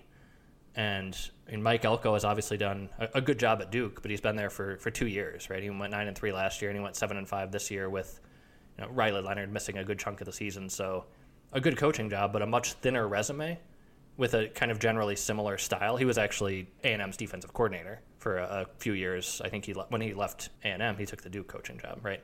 So he was at A&M just recently, and maybe that was part of it is that he knows people, and there was more internal support for him just as a person from people knowing him. But yeah, otherwise, I mean, I feel like the resumes are similar, except Elko's is way thinner. He's got two seasons as a head coach, so I guess whatever makes you happy with your oil money. Yeah, I don't get it. He's getting paid like seven million a year base, and then right. has a whole bunch of crazy incentives that probably are, will are never, never going to happen. Yeah. but I just it's just so like weird. Yeah, I was like, these are the these are the same picture. The schools like, that get run by boosters, they're just it's so fascinating. And A and M, like A and M and Texas, are two of the biggest ones, right? Or two of the like most the most run by boosters programs because they've just got like so much oil money that they end up driving the bus. Except it's like five different people driving the bus, and half the time that ends up with it going off the cliff. So it's fun to watch from the outside. Yeah, for sure. That's entertaining to say the least. Indiana fired Tom Allen. That was one I did not see coming this year, especially after they fired Walt Bell mid-season and then they kind of got it going on offense. It was like, okay, that's something. They found a guy who, you know, it seems like they've got a, a fix there. They're going to see how it plays out. Tom Allen's got a huge buyout. And not so much, I guess. No, they're eating, you know, 15 and a half million. It looks like initially it was reported, I think that the buyout was like 20 million, but yeah. um, they like settled it. Basically, you know, um, we'll pay you 15 and a half more or less upfront or over the first two years two rather years. than three years and he was willing to, to settle for that. Yeah, shave a little bit off of it to get more yeah. of it. I would take quickly. 15 and a half million over two years to not coach. That's really the American dream, right? The true American dream. So true, bestie. All I've, I've said it a million. All I want is to be a fired Power Five head football coach. One day. One. just, just we're aiming real high apparently they their wish list includes Jon Gruden. Yeah, I don't know what's going on there, but this is like this is not just like message board Jon Gruden. This is actually like Bruce Feldman saying there is real support at Indiana for trying to bring in Jon Gruden, which I don't know. As soon as Jon Gruden's name gets brought up, that's when you know you're at the absolute peak of the coaching carousel. So it's probably all downhill from here. I, I haven't actually heard. My initial reaction was, is that maybe a, a Sherrone Moore or Mike Hart opportunity. I hope he doesn't he go was, take that dog shit job. Be well, yeah, serious. And I haven't actually heard him brought up. I, I think, frankly, there's a lot of like external and internal thought at this point that if he's kind of the coach in waiting at Michigan or next in line at Michigan, he maybe doesn't leave in the near term. At least maybe not for that job. They've got some other, you know, they can hire Jon Gruden instead. But anyway, it doesn't sound like the Michigan guys are necessarily at the top of the list like I, I thought they might be, which uh, is good from our point of view. For sure. That's pretty much all I got. Anything else you want to talk about here? Did we cover all the, the weird weekend happenings? I think that's it. Just got to say, enjoy it. I mean, we got one very movable obstacle left between Michigan and a third straight Big Ten title, so they just got to keep that momentum going through Saturday night and take care of business one more time. I don't think either of us has much doubt with the way that they've handled things all year that they're going to get it done. So We'll be back next week to hopefully, hopefully celebrate another Big Ten title and talk college football playoff again. Until then, in the words of Carl Grapentine, please be a good citizen and exit the field. Michigan 30, Ohio State 24. So if you're still here, thank you for listening, and we will see you back next week. Go Blue.